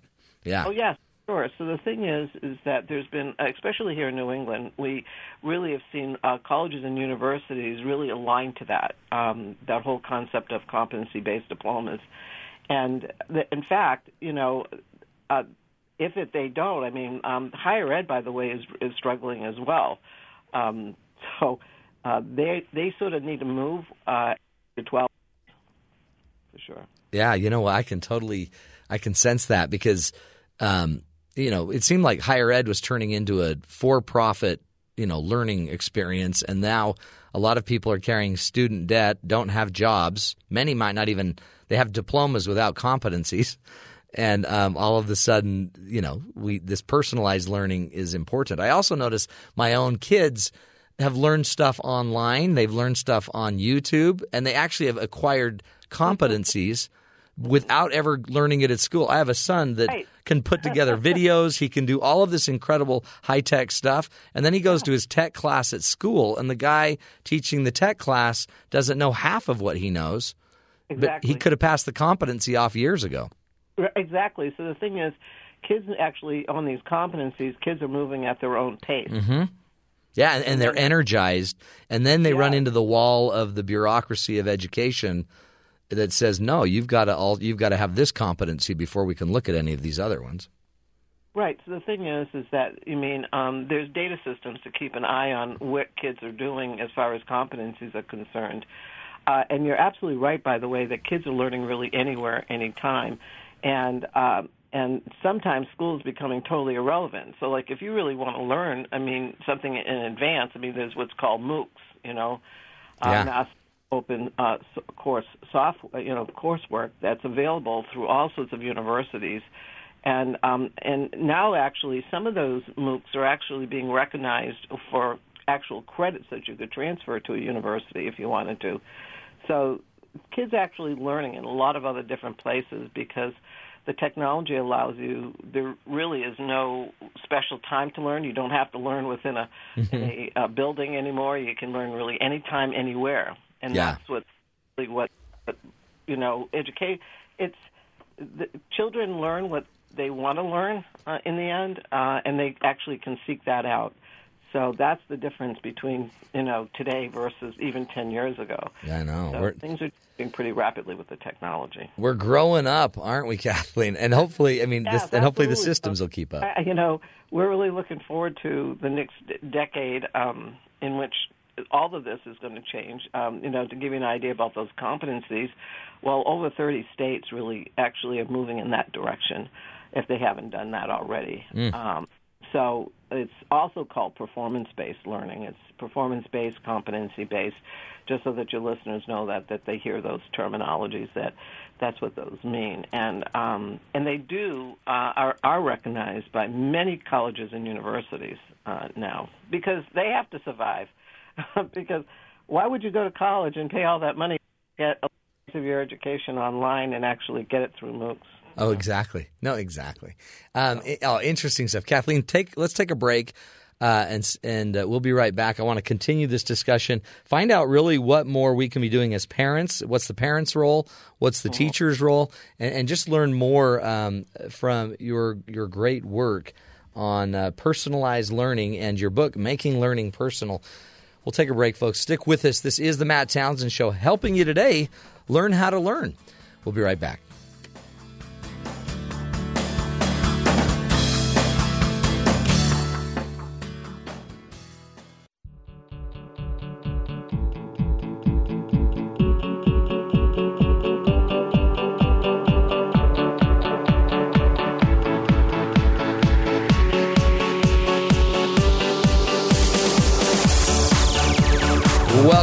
Everybody, to the Matt Townsend Show.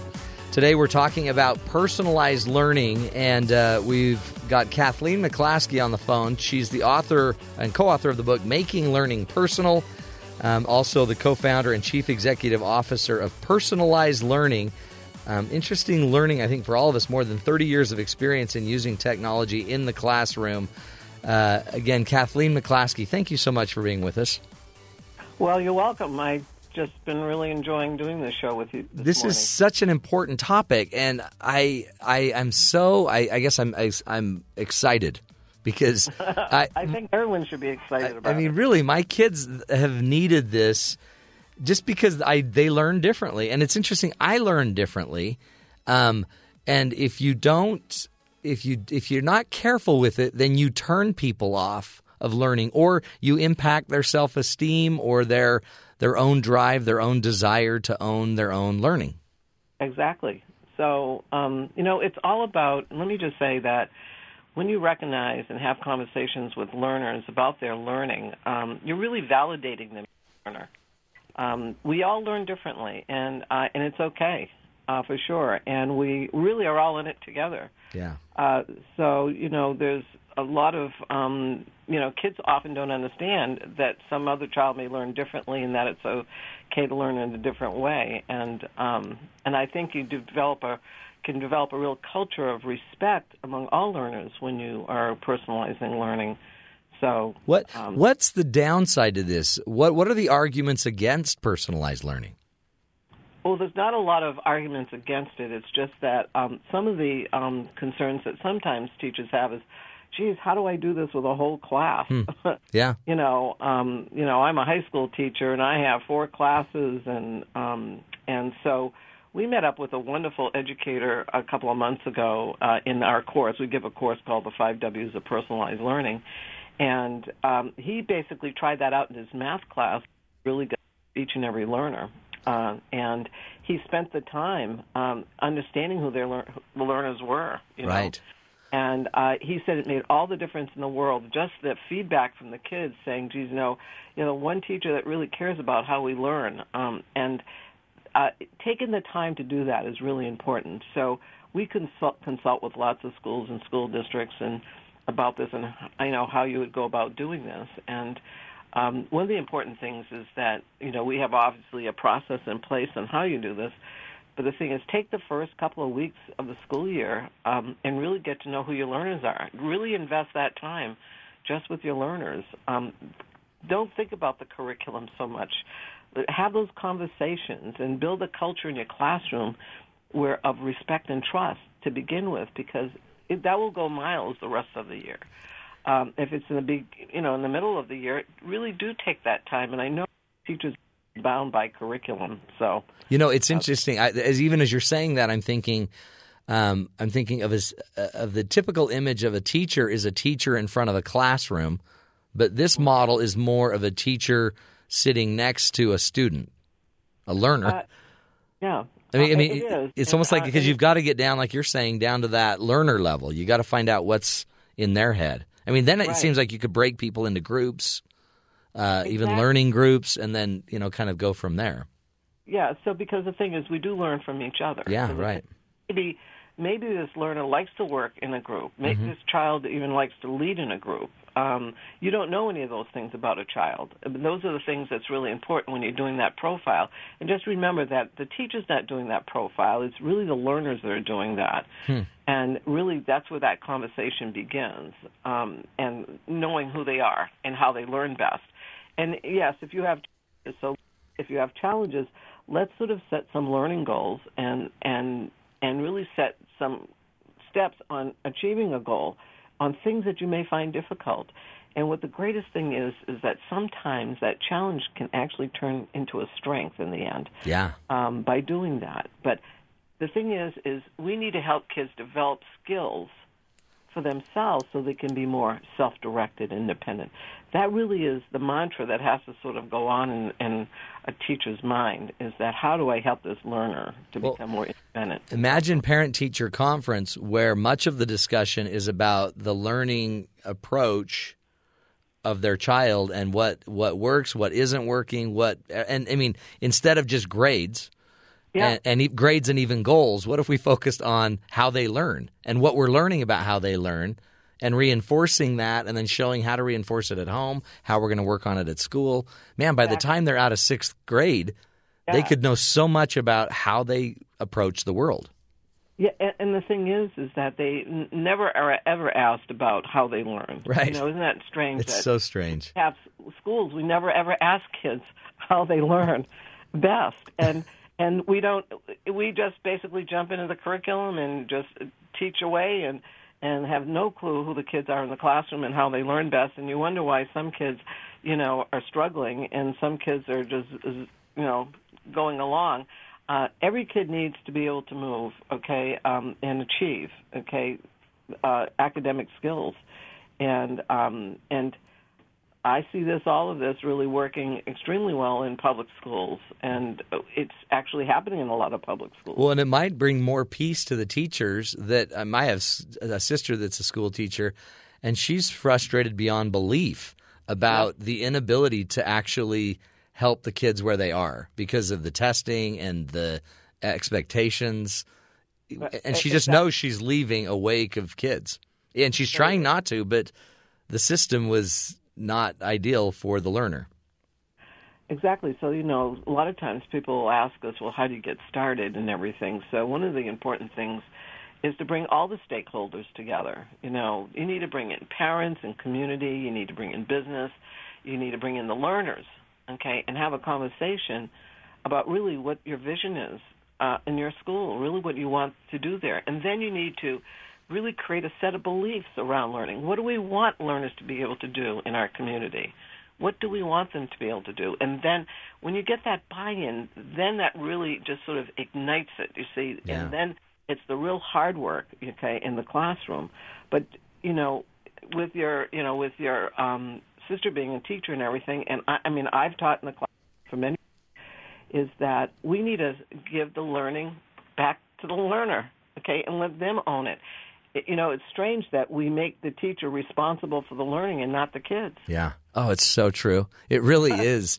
And, and man, and just seeing how it would impact my own kids, um, Yeah. because eventually they're going to have to be responsible for it. Let's not Yeah. wait till they're 18, 19, 20 to say, okay, now it's yours. Oh, yeah, now it's now you're entirely responsible. Of course, I've I've skewed the entire thing for the last 20 years. Now it's your turn. Yeah, it's so interesting. Um, Kathleen, as we wrap up, what would you say, just as kind of the average parent out there that's listening, what could they do? I mean, to me, it seems like it'd be a great place to start with your book, but you wouldn't probably say that. But Make Learning Personal is the name of the book. But what should the rest of us do today with our children, whatever stage they're in, to kind of empower them, to get them the skills to be self directed? Well, one of the things that we definitely want to be able to do is to work with kids in setting, you know, very specific goals. I think goal setting is very important, um, and in goal setting around again around learning skills, goal setting around uh, citizenship. I mean, how do I Yeah. contribute to the world? Uh, goals around college and career, and just working on goals, and then having them saying, you know, I really want to learn how to do X. Kids will tell you how, what they want to learn a lot of the times. Well, how do you get there? So let's think about some action steps to get there. The whole concept of goal setting is so important for kids if you're a parent. And uh, and and getting there is is is wonderful because the journey is incredible when you actually achieve a goal. Um, I mean, and, and yeah, think of that. You set a goal with your your fourth grader or third grader, and then you help them through their own initiative uh, realize the goal. You've just taught them probably the most important lesson of life. right. You can have a goal and you can achieve it, and you're doing it by third grade or second Right. grade or first grade. Exactly. Yeah, powerful because stuff. kids want to. I mean, I, I, no matter really what background, kids really want want to be successful. They want to feel good about who they are. Uh, so, um, and you know that goal setting, you know, certainly could be done with the teacher too, and so that we have what's called a. And by the way, in our, I'm going to give a picture on our next book. It's going to be how to personalize learning. It's going to be an educator's uh, field guide uh, to getting started, but it would be empowering for also for parents because we're going to outline the whole we're going to outline this whole concept of the personal learner profile and the personal learning plan and really get people to understand what that all means and how to do that. I love it. And the book is actually going to have a companion website. So So um, so it's gonna it's gonna be loaded with tools and Yeah. uh, and, and everything yeah, we you know, need. and we actually put out um, a lot of good uh, information, and people can sign up on our site for our newsletter and our insights bulletin on personalized learning, and that would be beneficial to both parents and teachers. Um, and people find that invaluable information to learn more and more about personalized learning. No, it's a great site. Again, the website's uh, personalizelearning.com. Personalizelearning.com. Kathleen McClaskey, thank you so much for your insight. We'll be sure to have you back soon to uh, to get more skills and tools. Oh, absolutely! Come invite me back when we have our new book uh, Yeah. in the fall. We'll do it for sure, Kathleen. Thank you so much. Uh, Thank you, keep up the great battle there. Honestly, let's change this thing and uh, give our kids a whole different um, set of responsibility for their own life. How cool would that be for your child to really know how they learn? That is, I'm telling you, that's a gold mine. Um, we'll take a break, folks. Come back, continue the discussion on the other side of the break. This is the Matt Townsend Show. You're listening to us right here on Sirius XM 143 BYU Radio.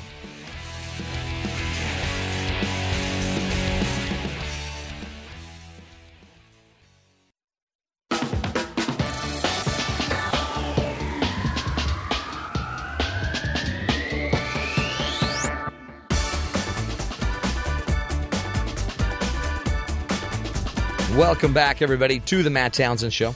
Hey, a little coach's corner here on learning.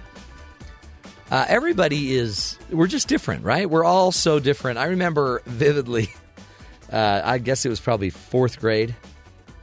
Is that when you learn times tables? Probably third grade. Third grade, yeah. Third grade. And uh, I remember our teacher would line us all up, two lines. And I'll never forget this. And uh, I was, we were doing times tables, and she'd then have us pretty much compete head to head on the times table. and, um, you know, she'd flip up the cards, and you'd have to hurry and say the number. You know, you know four times seven twenty-eight, three times four twelve, and you'd have to just throw them out there.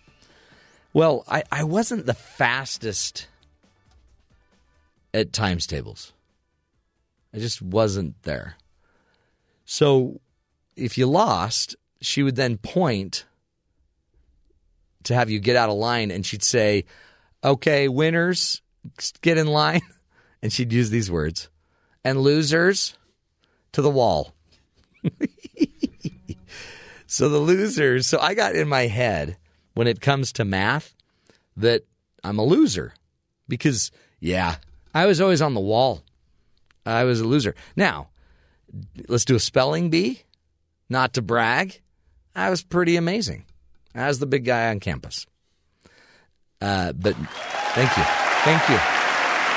Thank you. Appreciate that. However, um, times tables, uh, I was always a loser on the wall. And so I got this idea in my head that I just don't do math. And I, I ended up then going to a private school because of my math, probably.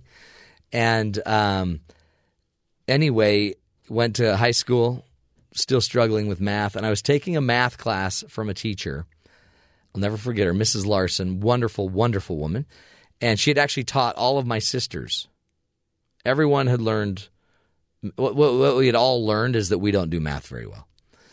And I think I was in my second year of algebra. And she, I had just messed up on a test. She asked me to take the test uh, home, study it, and she was going to let me retake the test. And I was going to study it over the weekend. And I came, I was just came home. I was depressed. I didn't want to spend the entire weekend on this stupid algebra. Oh my heavens, that nobody's going to even use. Never going to use algebra. And my mom said to me, it was a magical moment. My mom said, What is your deal? I'm like, I hate math. And we're never going to need this stuff. And I'll never forget what she said. It was beautiful. She said, Matt, relax. We aren't math people. We, you're a Townsend. We don't do math. We struggle with it. We're not good at it. We're not math people. And right then I thought, oh, I'm not a math person. It's like she had diagnosed me. You've got Alzheimer's. Okay, that's my problem. No, but I'm a Townsend. We're not math people. So right then I decided, okay, I guess I don't have to do the math because I'm not a math person. And um, I went. I didn't study that weekend, and I took. I went into my class, and she's like, "Matt, are you ready to retake that test?" And I looked at Mrs. Larson. I'll never forget this moment. I said, "You know what? Ugh. Um, I'm not going to take the test because I'm a Townsend, and we don't do math. We're not math people." I'll never forget her look. She was looking over her glasses at me, and she pushed them up with her finger, and she said, I know. I've I've worked with all of your sisters. I know you guys struggle doing math. And then the moment of all moments, she stuck her chubby little finger right in my chest and she said, But this Townsend, right at me, this one's going to do math. And it ruined my entire day because it was the first time I had learned that it's mine to do, that there is no disease of math. And just because you have a family that doesn't know how to do it, this teacher instilled in me that I have to learn to do it. It's my responsibility, it's mine to own. It's choice. And if we could teach that idea earlier with our children to be choosing to live their own life and lead their own education, then they will be a lifelong learner. That is, I think, the goal of personalized learning. So uh, take that to the bank, folks. We're going to take a break, folks. This is the Matt Townsend Show. We'll be back next hour. More tools, more ideas to help you live longer and love stronger. Stick with us. We'll be right back.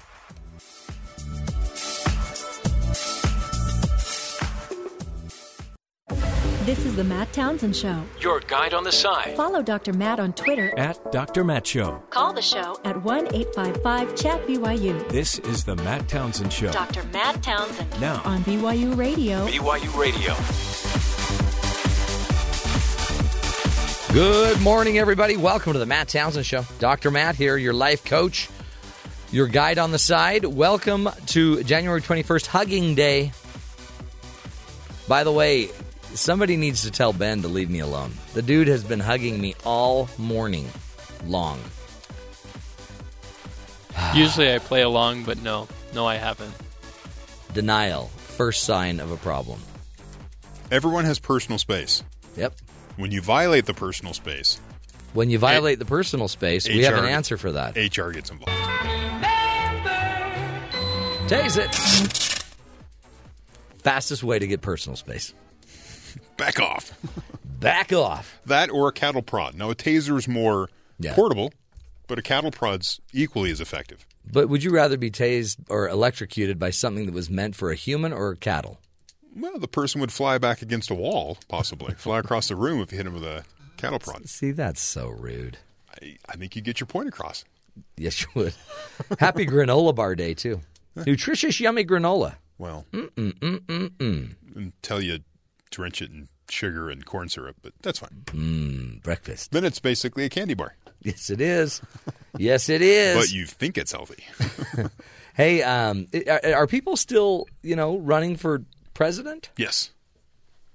You notice I've kind of taken a break from them. They're fighting back and forth. Rand Paul sent out a mailer yesterday accusing Trump of being Gollum. And then his supporter email that he sent out was uh, rife with uh, Lord of the Rings references and stuff in talking. Really? I haven't read it, but that, that was the report I saw. We're calling people Gollum? Yes, How immature. it can be. And then Trump keeps hitting back on Cruz, and you know he's from Canada, and so can he actually run for president? If you live by the pen, you die by the pen. And my pen has got an eraser. What? Which is odd because I don't think pens have erasers. I've used pens with erasers; they don't work that well. They're not even real pens. I mean, a real pen should not be erasable. Interesting. So they're still fighting. And Hillary and Bernie, are they okay? Um, They seem like they're. I mean, it seems like Hillary's getting a little nervous. yeah. I know I know there are groups now that are solidly Democratic groups that are sort of hitting back on Bernie Sanders because he has different opinions on a couple things and there's some infighting that way. Can't But we all just get along? It's just everyone's trying to separate their own message from everyone else and the message is really similar, right? And so you're trying to look I'm I'm I'm different than this person. This is why they're wrong, but it's just, you know, great just very degrees of Right. difference, right? So it's the neat thing is that in 10 days, we won't have to talk about Iowa very much more. Iowa. I mean, we'll, we'll hear the results. Yeah. So a lot of this is about fighting for Iowa. From what everything I've read, Iowa is about organization. Yeah. If you show well, then that shows you have an organization. You can get people together. You can get people on the ground evangelizing you and getting your Mhm. message out. And then that shows that you have strength to move on to the next contest. Then you get to New Hampshire. But Iowa itself, the results end up being kind of irrelevant. you know, they say Iowa picks corn, but New Hampshire Like, like yesterday, I, I shared the story that, that Trump's all of a sudden uh, up there talking about uh, what ethanol, and we need to do more with ethanol and get more ethanol out there on the market. Yeah. because he's talking to the corn producers in Iowa. Right. Put more corn juice in our in our fuel system. I'm waiting for someone to stand up there with a big glass of corn syrup and just chug it down and go, "I love me some corn." You know, That's right. Anybody want some corn syrup? You know, it's um, it's interesting uh, because here we sit, ten days out. Iowa gets all this attention, but then it kind of gets ignored Hmm. for for four years. As one woman, I uh, they have these. Uh, they go to the small towns, the candidates, and they have little town meetings, usually in a, a diner or something like that. And one woman is like, "Yeah." It, it, the, they asked her, "Is it unfair that Iowa gets all this attention?" And this woman in this town said, "No. Like New York has the ball that drops on New Year's Eve. This is what we have." This is what you every four years we have this. Yeah. So she she was looking at it. Yeah, I, it, it's not. It's disproportionate when it comes to the coverage, but yeah, this is our thing. I kind of like, I really do like the idea that the those that want to be elected have to go to one state in the middle of the country and visit 99 counties and have a bunch of sandwiches at sandwich shops. You're talking towns of 500 people. I love that. And they're vital because Uh-huh. if you want to win Iowa, you need that county to vote for you. It's like a filter system. So Iowa is like a, the filter, and then you drop Donald Trump in it, and he's got to be filtered through the Iowa caucus system. Yeah. And if he can make it out of there, so what I worry about are the guys that don't even compete in Iowa. They're like, I'm not even going to play Iowa because that's a good filter. And then New Hampshire, those are just, you know, that's just pretty, you know, moderate, smart people because they end up choosing the president a lot of times. So two, these are pretty good little filters. Then South Carolina. I think just the food trail, trail would be fantastic. How much weight do you put on? Oh, I bet so much weight. But amazing, like um, these, some of them they stay really fit. I don't know. Speaking of weight, Chris Christie was hitting back on uh, Michelle Obama and her her push for healthier uh, food in school. But that And kind there- of backfired. There was some question on him, like, should he really be going after that topic? Is Right. he the candidate to go after that specific topic about how it's bad to try to get kids to eat healthy? yeah. It just seemed like that may not be the point he himself specifically wants to chase down. He has lived the horror. Yes, he would be the cautionary tale. poor, poor guy. Maybe he's got thyroid problems. Pick another topic. No one cares if you have a problem. They just see the image. You need to pick I another know, but topic. wasn't he? I think he was in a school when he did it, and he was talking to the kid, and the, but he was basically bad mouthing that the kids are eating better. Yes, that was his message. It was f- vegetables. Oh, what do you want that for? Let's have some pizza. Politics is really interesting, and then Bob Dole kind of comes out of nowhere. Yeah. And Many hit- were like, back on. "Is he still alive?" that was my thing. I'm like, wow, he's still there. But he's really he's down on Ted Cruz. he doesn't think Ted Cruz can go to Washington and get anything done because everyone in Washington hates him. Well, right. That yeah. Okay. His words. And so he wasn't endorsing anybody. He was just what's the word? Unendorsing. Yeah. He was beating down Ted. He thinks Trump can be the candidate to beat Ted Cruz, but he didn't endorse Trump. He likes Jeb Bush. Let's be clear. I am not endorsing Trump. I am telling you that Ted Cruz is cataclysmic. He, He, will be horrible. He thinks Trump could go to D.C. and actually negotiate a deal with somebody. Oh yeah, I believe that. And, and Trump has said as much, right? He's he's the greatest deal maker ever. oh, I hear of all time Yeah. in the history of the world. Yeah. That's kind of how he tries to, to Yeah. pitch himself. So Well, you know, okay. Bob Dole definitively not in the Ted Cruz camp. So if there if there were a Christmas dinner Hmm.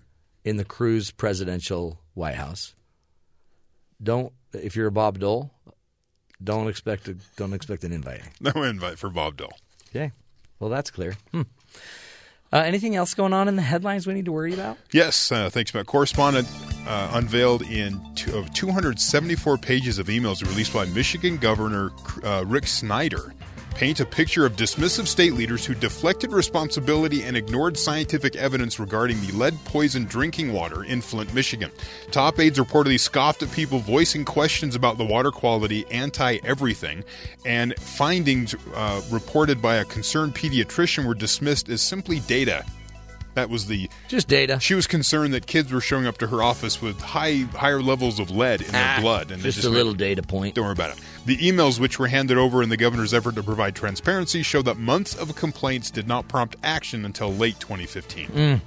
So instead of hiding all this, they just put it on their website, and they're taking their uh, their beatings right now. Wow. After an inch of snow uh, Wednesday night, Washington, D.C. traffic was plunged into traffic chaos by a small storm system. Wednesday's untreated roads led to icy conditions with more than 100 area accidents and drivers at a standstill for nine hours. Even pre- uh, President Obama's motorcade slid on the roads, making the typical 25 minute trip from Andrews Air Force Base to the White House an hour and 14 minutes.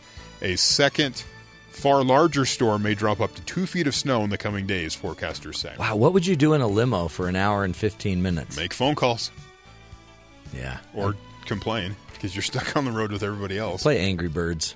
Because I thought you guys controlled the stoplights. Hello? Does anybody know on the president's back here?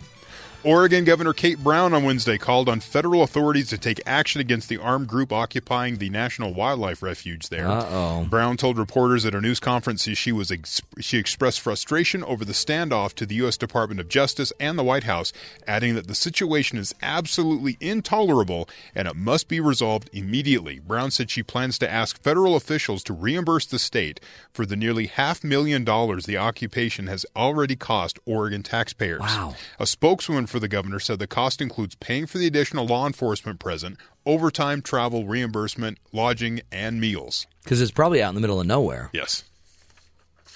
Wow. But this gets scary. You know, the, the feds coming in. These guys want the stand. They want to. They want to take a stand. There was a town hall meeting at a local uh, high school. It looked like a gymnasium where Ammon Bundy walks in. The people in the crowd are like, "We agree with you. We we appreciate your concern over this issue, but go home." yes. And one guy stood up and said, "I will drive you back to Utah if you want to go home." Don't I- bring him here. But he lives in, uh, in Nevada, right? Okay, I get okay. The guy's going to take him to Utah and kick him out. The you know he'll he'll figure his way back down to Nevada. Wow. Okay. This is going to get crazy. We'll see what happens. The U.S. Consumer Product Safety Commission has warned that hoverboard owners they warn them to have a fire extinguisher nearby while charging or using the self-balancing devices. After launching into an invest- investigation into a series of explosions, so now they're saying if you're going to use this toy, essentially, have a fire extinguisher nearby. And That sounds like fun, doesn't it? I, we've had a lot of friends break wrists. They Like keep falling down. face right? planting. Says the investigation is currently focusing on the lack of suitable safety features required for the use of lithium-ion batteries. Safety features that are in your computer, Yeah. in your smartphone. So it like turns it off so it doesn't keep yep, and heating they're up. not in this device, which is causing some of the problems with the overloads. It also though it takes away some of the excitement It does. I mean, because if you don't know if this thing's going to blow, it's kind of a roulette it's a whole different game. Social media may make managing friendships logistically easier, but perhaps unsurprisingly, Facebook and the like aren't actually helping you grow your circle of true friends. Uh, evolutionary psychologist Robert Dunbar this month in the Journal of Royal Society Open Science, analyzing research conducted April and May of 2015 but, uh, with involving people 18 to 65. While women typically have larger social circles than men, the average number of Facebook friends among the sample was 150 Huh. but the average number of friends one can truly count in a crisis is four. So your Facebook, you have 150 friends. I am so popular. But true friends, you have four. You have four. So, like, if you're destitute and kicked out on the street, you'll have four people show up that can help, not the 150. This number of four, it says, reflects one's offline numbers and is remarkably consistent across backgrounds, gender, and age. Well, it seems pretty easy, right? Mom, dad, Mm-hmm. Well, girlfriend. There's three, there's three. and then parole officer, or whatever, or, or what have you. Yes. The Whatever other, your the situation fourth. happens to be. The fourth could be a child. Parole officer. Right? That's funny. I was thinking of Ben. So you may have 150 friends on Yeah. Facebook, but you truly only have four You have four friends. friends. That's depressing. Yeah. I thought I had so many more. Whatever. Whatever. That's enough to get me down, by the way, which is a perfect segue to talk about our next guest. Our next guest will be Amy Morin, and uh, she's a psychologist and wrote a wonderful um, article about why don't companies take mental health seriously really are we're not fostering good mental health in the workplace and uh, we need to probably take it more seriously. A lot of depression comes from our work situation. She'll be walking us through some of her learnings and some of the keys to um, to being able to take mental health more seriously uh, while you're at work. Let's focus on that for a bit. Stick with us folks. We'll be right back talking mental health and your workplace. This is the matt townsend show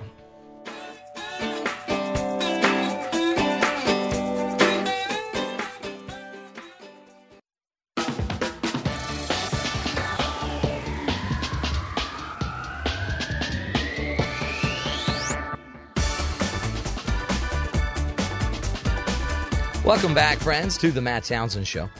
Hey, an employee's mental health can impact everyone and everything at work, from productivity to job satisfaction. Issues like depression and anxiety can cost employers a lot of money. So, why do so few businesses take mental health seriously? Psychologist Amy Morin has returned to the show and is here to teach us today about the relationship between workplace and staying healthy. Amy Morin, welcome to the Matt Townsend Show. Welcome back. Well, thanks for having me. Yeah, thanks. Great to have you. Good, uh, um, great work here on this topic of good mental health in the workplace. It really, it, it almost seems like um, maybe our, our employment, uh, our employment or our employers aren't aren't looking at mental health as their problem, right? It's kind of like that's kind of a personal thing. That's your issue, but it is impacting businesses incredibly. Yeah, you know, that's it exactly. I think a lot of employers don't want to be intrusive or they think, you know, it's a very private, confidential thing, so we just won't bring up topics like depression or anxiety. But, you know, we talk a lot about physical health usually in the workplace, and Yeah. a lot of employers really make that a priority to talk about your physical health, but we really don't touch the topic of mental health. I think the stigma's still there, and I think people are afraid that, you know, to bring up the subject. It's like it's taboo, isn't it? Because I guess it's because it's associated with mental health. It's we don't want to act like we think somebody's got a, a mental health problem, and yet, you know, they might have depression. They might they might it might even be you know disable them to a degree, and they might not be able to perform their work. And if we can't talk about it, it seems like we're only going to be making the condition worse. That's just it, and I think so many uh, you know employers are willing to talk. If somebody had a physical health problem like diabetes, it wouldn't be a big issue. That the if the employer knew about it, they'd certainly want to do everything they could to help somebody manage that. But somebody who has depression, I think a lot of employees are afraid to to bring up the subject first. But a lot of managers and business leaders aren't talking about it either, so it just gets swept under the rug. But it's like the elephant in the room, you know, that you have all these um, employees who are probably dealing with mental health issues, and yet nobody's talking about it, nobody's addressing it, and it just goes unaddressed and untreated, unfortunately. In in your article in Forbes, um, you cite uh, a study from the Center for Prevention and Health Services that estimates that mental illness and substance abuse costs employers between seventy nine and one hundred and five billion dollars annually in indirect costs. That's crazy. Isn't it? And I think, you know, I think a lot of people don't realize that that when you have employees who are struggling that often they're not showing up to work, they're using sick days because they're too depressed to get out of bed or they're just too stressed out and worried that they can't perform their job. But then even when they show up, they're not very productive because they've got so much other stuff going on and their emotions are are not where they need to be in order to perform. They're not able to concentrate on their work, and so it just is sort of this trickle down effect where it's really affecting um, how much you know employers have to spend on on people. But yet again, it's just not talked about. No, no, it's uh, no. You're just just keep working. Everybody, don't don't look at the elephant. Keep moving. Keep Right. moving. You in your article, you you have um, some great solutions, and I wanted to run through uh, some of these and and you know give us some ideas of what we can be doing either as an employer or as an employee to create a healthier kind of mental health workplace. The first one you talk about is to create the environment. What what how what can employers do and what can employees do to make sure that we have a healthier kind of mental health environment? You know, I think that one of the simplest things is to just talk about a work-life balance. Too often, I think there's the pressure to work 80 hours a week or to to always be productive and to bring your work home with you, and that's sort of encouraged. Well, the more people work and the less time they have to do stuff to relieve their stress, the worse they're going to be. So I think it's important for managers to set some healthy boundaries, let people go on vacation and, and don't email them while they're gone, or to say, you know, that it's okay to go home on Friday and not take home work, take your work home with you. Yeah, you- really- tear. You have to tear down that because there's that hidden wall, right, where everyone wants to keep performing because everyone is performing. Right. And so to just let people know it's okay to relax and Yeah. to, you know, unplug and to get away from it sometimes too. And then, you know, another simple thing that um, bosses can do is let employees have time to socialize, whether, you know, you give them a, a space where they can enjoy lunch together or you let them stand around the water cooler and talk. Just having that break during the day can really give people a mental health break too.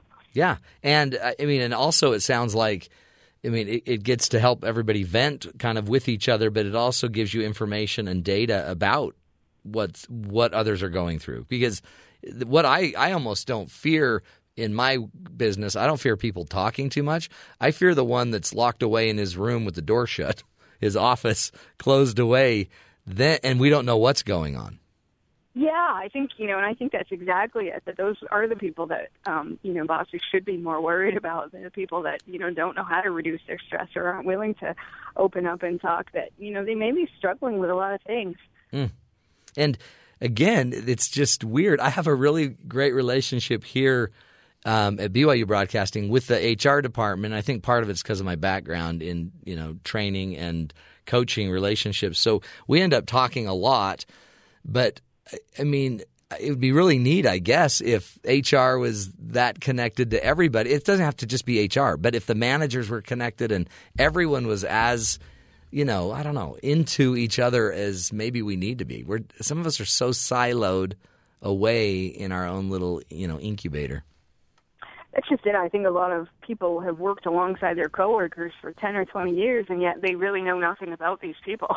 Oh, it's so it's amazing how disconnected we can be to the to the people that we share, you know, so many hours of our lives with. That's right. And, and awards and recognitions and you've you know you're grinding out these projects and then next thing you know you find out that oh they're married. Hmm, I didn't even know that. That right. is so. After ten years of working with somebody, you think, oh, you know, I had no idea. You're going through a divorce. I didn't even know you were married.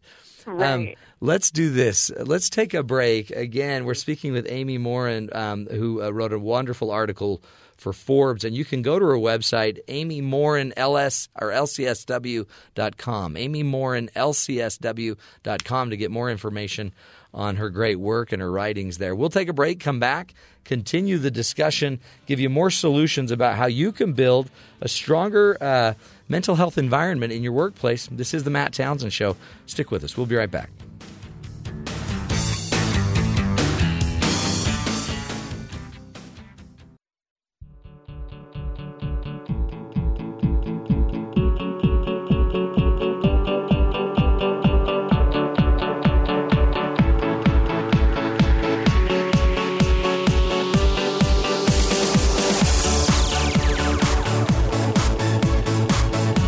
Welcome back, friends, to the Matt Townsend Show. It's been estimated to be about an 80 to 100 billion dollar problem. That is uh, mental illness and substance abuse, and, and the impact it has on employers. from 80 to 100 billion in indirect costs like absenteeism, decreased productivity, increased health healthcare costs. So, folks, mental health issues um, they impact the the job. Um, they impact your job place. They also impact you. And if we don't have a kind of an open dialogue, an open discussion about mental health, then all of a sudden we get a, a story of somebody that's not quite healthy mentally, pulls a gun, and all of a sudden you have one of the tragedies that we hear about so often um, in workplace. So we've asked um, a psychologist, Amy Morin, who's an LCSW and is uh, author of a wonderful article, How to Foster Good Mental Health in the Workplace. That was published at Forbes.com. And she's got three ways that employers can promote good mental health in the workplace. And because a lot of you are the employers or are um, have the ability to influence your employers, we wanted to give you those tools. So far, she's taught us to create a healthy environment and given us some skills on work life balance and allowing vacations and space for people to talk. But um, also, Amy, you've also talked about helping workers identify the risks of mental health problems in their in their workplace.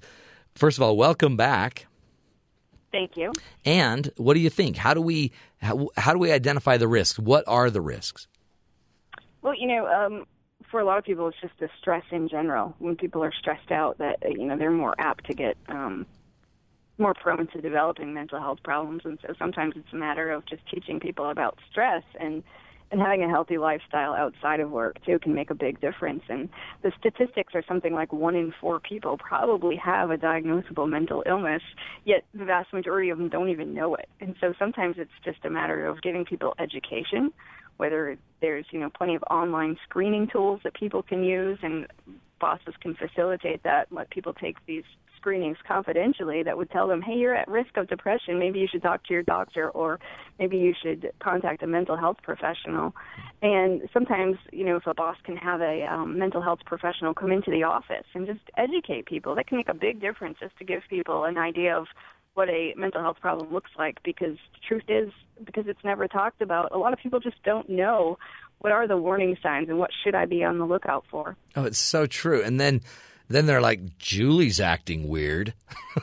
and then we just we talk about Julie, but we don't know the fact that Julie's depressed and has been and has been battling it for a year and you know, it's impacting everyone. It's so it's so strange how we work. We do it with exercise. Like we'll have you know, you can see in a business environment where someone will come in and have yoga classes at lunch, but we won't bring on a mental health expert. Right. Yeah, how many businesses do, you know, you have a weight loss challenge and everybody's talking about how to be physically healthy and who's working out and who's losing weight and that sort of stuff and then but nobody's talking about, you know, your depression, your anxiety, your Mhm. PTSD, those sorts of things and, and it's just not it's swept under the rug unfortunately. Is it? Um, I mean, and this isn't a mental health issue, but even even um, attention deficit disorder and uh, ADHD, and I and I look at that and I think some people don't understand why this guy has five hundred thousand emails and he loves it, and it might be because his brain is working perfectly for it, and others are overwhelmed with two. It's just. Everyone just has a different ability, don't we? We just have a different code, and we need to be willing to figure it out. Yeah, because I think too often we place blame. You know, if somebody's struggling or they're stressed out, we think, oh, they just can't handle it. Well, maybe that person has an anxiety issue, and if they just got some treatment, that could really make a difference. Yeah. I mean, uh, we just had I just had a someone close to me pass away, and it was it was healthy, it was good. They were suffering from Alzheimer's, and and yet it's it's interesting. I mean, death is a big deal, and it's a it's it takes time to process it and and get through it. And I and I think, yeah, but do you even want to bring it up at work? And because I don't want a lot of people saying stuff. I don't know, but eh, sometimes we hide it ourselves, right? It might not even be that the company's not bringing it in. It's just me personally. I don't want to go there. Right. I think it's all about finding that balance because I think for a lot of us, it's not discussed. And maybe you don't want somebody, you know, during your lunch break to say, hey, sorry to hear about your loss because it brings too much up and you want to separate work and home to an extent. But to know well what can you do and how can you stay healthy or how can you educate your employees about what do you do death is something that everybody is going to unfortunately deal with at one time or another? So how do you support employees who maybe have to you know take time off to go to a funeral or who are actively grieving a loss um, and just you know letting people know how can you help somebody and what's helpful and what's not? Because a lot of us don't know. Do you do you say something to somebody or do you not? And and what do you say and how do you say it? And there's a lot of research about just you know showing some compassion and how to do that and how it can really go a long ways when you maybe send flowers to somebody who's who's grieving or just to show that you care can really be helpful. Mm, so helpful, and that is your third point in your article on, in Forbes Forbes.com is assist employees in addressing the issues the mental health issues and that could be i guess formal right you know you know coming in and bring them into your office and helping them that way. I, and then I guess some of it's just informal. I guess just you know by the water cooler. Right. I think just teaching, you know, if a um, employer can teach managers just what to be on the lookout for and what sorts of behaviors, to, you know, may indicate somebody's struggling, and then how to address it. And then more formally, to have some policies. A lot of times, people who have a mental health issue they don't go to therapy because most therapist offices are open during daytime hours. Right. And say, well, I can't ask my boss to get out of work early every Thursday to go to therapy, so they just don't ever get treatment. But if employers had policies that would say, hey, you know, if therapy once a week is going to help you stay employed here, by all means, we'll make sure it happens. And just being flexible about that stuff can really go a long way. I have seen that with uh, marriage counseling too, where um, the person couldn't get out of work to go work on their marriage. So instead, they never got the help, and instead, it took them away from work and a cause. I mean, there was a divorce, and then now we had to co-parent, and it really ended up destroying the guy's workplace anyway. Yeah, and it's such a you know ridiculous concept to think. Well, if you just let that person have the time off that they needed when they needed it, you could prevent a lot of problems that way. But I think that's a huge barrier, as a lot of people don't just say I can't get out of work earlier, I can't go during work hours is not an option for me. What do you What do you say, Amy, to um, the person? And and I just had this happen recently with somebody where the person just doesn't get anxiety. They just don't get it. It's just it's just weak. I mean, it's just an excuse. everybody feels anxious once in a while. You just have to you just have to pull yourself up by the bootstraps and just get to work. What do you say to that person? How do you yeah. approach that person in your workplace that just doesn't get it? Right, because I hear that with depression a lot too. That yeah. you know, if you just you snap out of it, I think it's a matter of just educating the person that, you know, if this person could knock it off, trust me, they would. And to give them some information, just like diabetes, you don't talk yourself out of being diabetic. That doesn't happen. Or um, that it is a real medical condition and that it needs treatment and a, and a proper diagnosis and that sort of thing, and that um, with help people can definitely get better, but that you know it, minimizing it or ignoring it isn't going to make it go away. Hmm. Yeah, I mean it's it, it's amazing that we we're actually come we're coming very far, right? I mean we're it's we're we're making some great strides and at least talking about it a lot more and yet for many it's just it's not even on the radar as an option like i i had a guy once tell me he's too busy to be depressed and, yeah. I, and I thought what i mean if you're depressed you're you're still depressed and you can be busy too but yeah it's amazing that we still have these sorts of stigmas and stereotypes and thinking that it's somehow your fault if you have a mental illness that it has to do with you know you being a, a weak and that you can't handle you know everyday problems in life. It's unfortunate. As a as a counselor, um, and we can kind of wrap up on that on this. What is there hope? I mean, if I'm somebody that has anxiety or depression, and I uh, I don't want to I don't want to make that my identity, and I'm trying to hide it. Um, is there hope if I really go talk to people and bring it out and make it a little more open? How first, how do I do that if I'm suffering from it? And and what really does my outcome look like?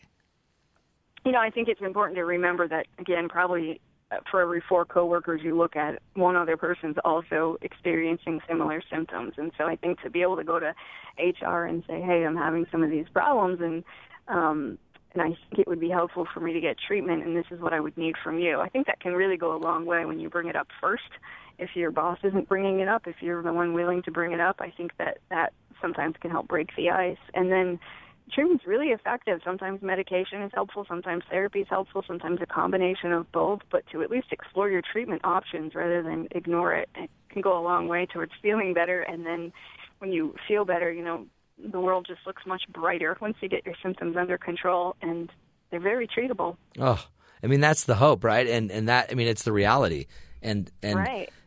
and, and to not have to do it quietly alone and and just kind of fight your way through it. I mean sometimes that'll still be part of it, but to also maybe build a little team around you and know that you've got someone with your back at work that could relieve a lot of stress. Yeah, and I think if you are the first one to open up and tell some people, I think more than likely than not, people will come to you and open up and let you know, hey, I've also struggled with depression. I just didn't want to say anything, or I've been having similar problems, and or I know my spouse is going through the same thing. You know, almost everybody either has a mental illness or has had one, or you at least know somebody yeah, who does. it's in everyone's life, isn't it? Somewhere, Right. Man, Yes. powerful stuff, Amy. We appreciate you. Keep up the great work there. Um, at, uh, and go, everybody, go check out the website, Amy Morin, lcsw.com. And uh, you can also go just look her up on Forbes. She's doing a lot of writing there as well. Also, the author, by the way, of the book 13 Things Mentally Strong People Don't Do, a great resource for all of us. I appreciate that, Amy Morin. And uh, we're going to take a break, folks, and continue the show. We got uh, we got our good buddies from BYU Sports Nation that'll be with us in just a few minutes. Find out what's going up on coming up on their show at the top of the hour. Plus, we'll do um, you know Townsend's Heroes at the end of the show, and we, we will give you a few more updates on some helps for those criminals out there that need just a little guidance so that they can be the best they can be. Stick with us, folks. This is the Matt Townsend Show. We'll be right back.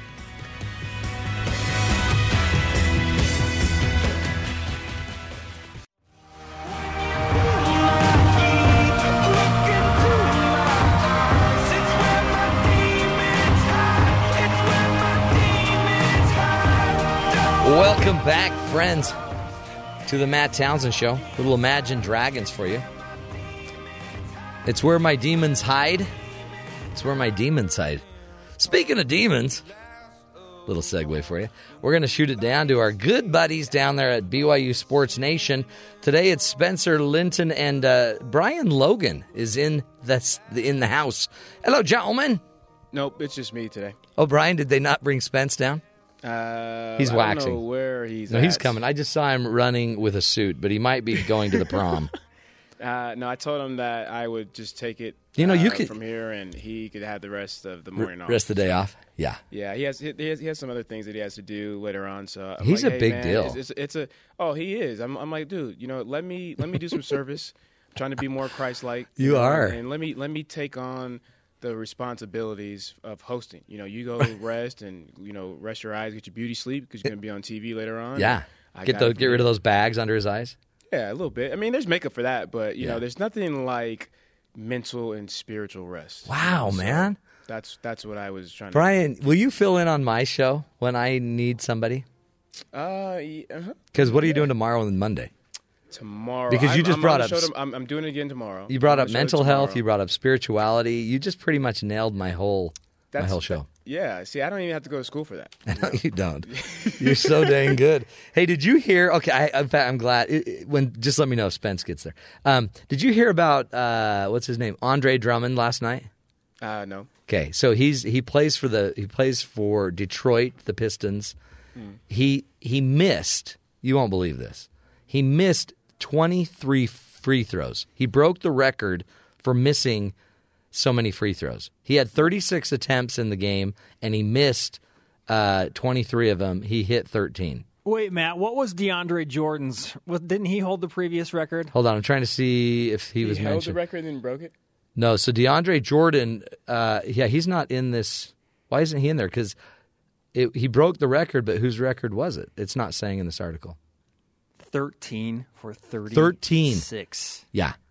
Can you believe that? I mean, honestly, saying earlier, my mom, who's 73, could hit 13 free throws. Pretty much. Your mom. But on an NBA stage, I mean, you're a pro, dude. His, Yeah, that's what his, you get paid for, his man. shooting percentage, know. 36%.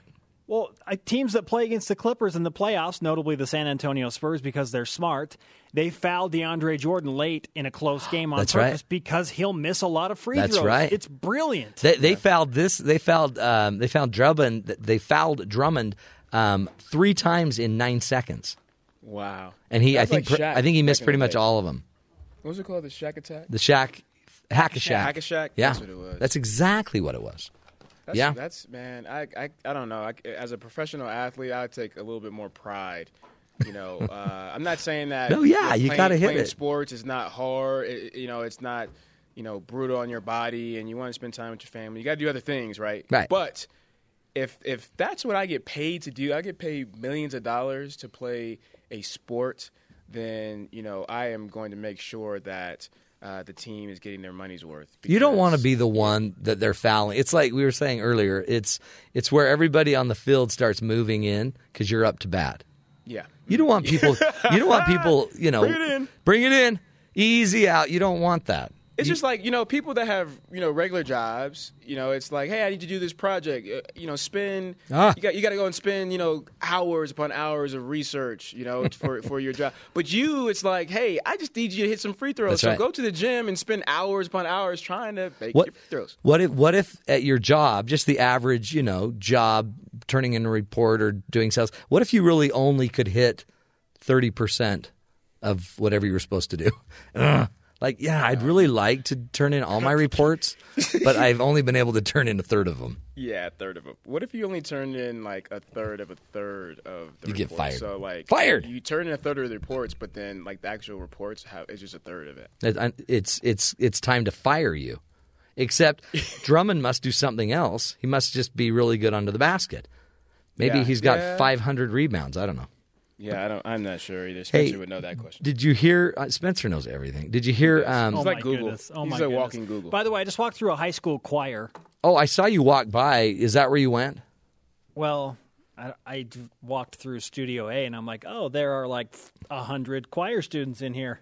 Or are they all looked, choir they all stared at me awkwardly, and I was like, okay, I'm just You gonna keep on walking. Did they all gasp like, "Oh Oh my heavens, that's no, Spencer they don't, Are you Linton"? kidding me? They don't know who I am. They asked me to join. Are you don't know who kidding? Am. They know my voice. Everybody knows who you are, Spencer. Come on. No, I'm Yes, serious. everybody.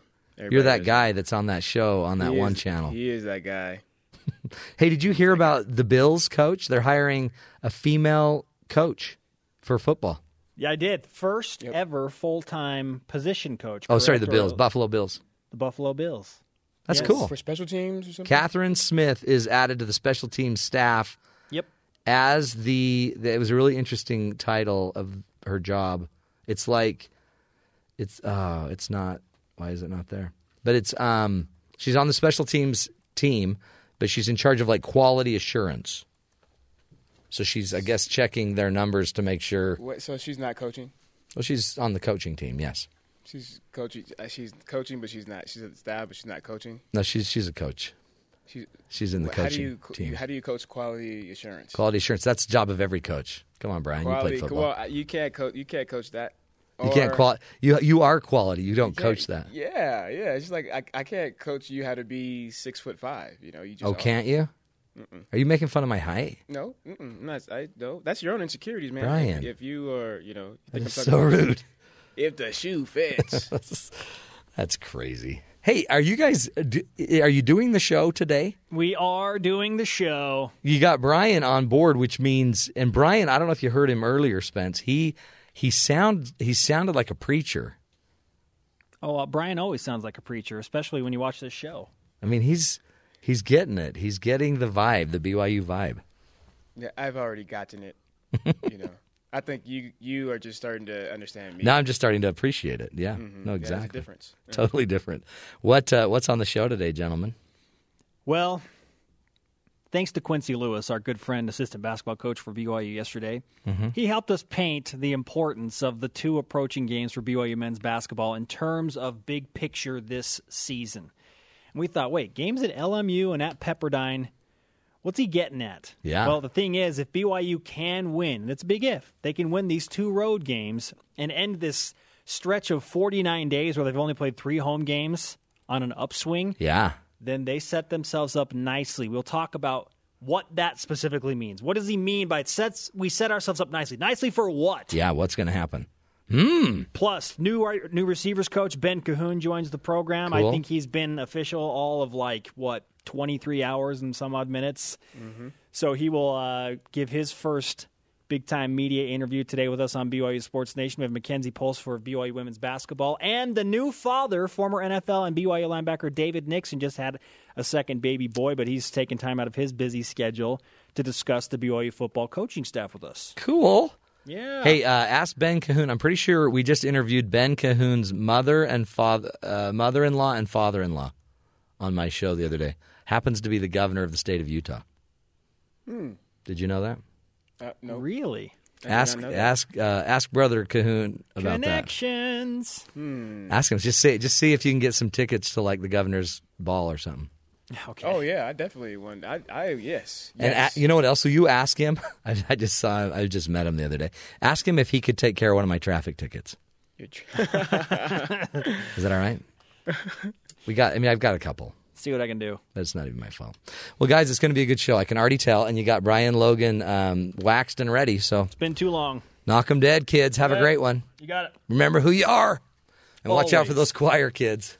They'll get you. Goodbye. See you, Bane. Good stuff. Oh, we'll yeah, take a man. break. Oh, no, we're not taking a break. We got to just ride this pony home. Hey, uh, this is it's it's always fun to hear what's going on on their show. They that's it's a great show, folks. So at the top of the hour, if you'll just sit through the remaining six minutes with me, then listen to a commercial or two, then you're there. You're you're right there, locked and loaded for BYU Sports Nation. A, great tool and resource for all your BYU sports needs. Hey, um, got to tell you, it is remember hugging day. So before we leave you, make sure you get out there and hug somebody. Can I just suggest maybe at work, don't be hugging anybody. Don't hug anybody at work. I mean, you know, you can be nice, cordial, but you don't need to be going to the hug. Hey, uh, here's a couple of other stories I wanted to get to. One is a train leaves Oklahoma intersection. You know, you ever just been sitting there at an intersection and a train pulls up and ah, blasted. You know, you'll just sit there a little bit. Just sit there for a day. Well, a train outside of Tulsa has been blocking an intersection for the better part of a month. I can still imagine going up and knocking on Ben's window as he's waiting for the train. A month later, hey Ben, you're gonna have to pull your car out, man. This train's not moving. Sorry, pal. The train has been parked on the tracks for one month, blocking the intersection, and the crossing signal has been ringing ever since. It's annoying, yeah, he says, when you come out and sit on the porch or something like that, said William Young, who lives just across the street of the intersection. Young said he's not sure why the train has been parked here, but he's ready to see it go. I don't know why they're doing that, Young said, unless they're working on the tracks somewhere, you know, which would make sense for, I don't know, a day, maybe two, but a month. An operator, um, it's uh, by the way, it's Union Pacific apparently is the train operator, and an operator who answered the phone called us back within ten minutes and said the problem was being worked on. Yeah, we're on, we're we're working on that right now. But what nobody actually told him what the problem was or why the Union Pacific let the intersection be blocked. Anyway, they said call public relations; they'll take care of that. Wow. Uh, another story about a man buries his truck to hide it and to run um, uh, from a hit and run. You know, you go get involved in a hit and run accident.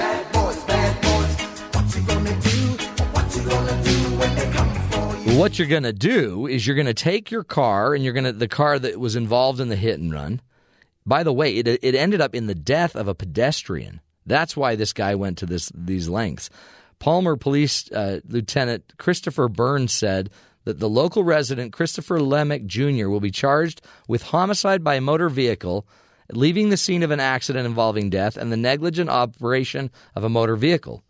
He said the police officers found that this guy had destroyed the truck. He buried it in his backyard.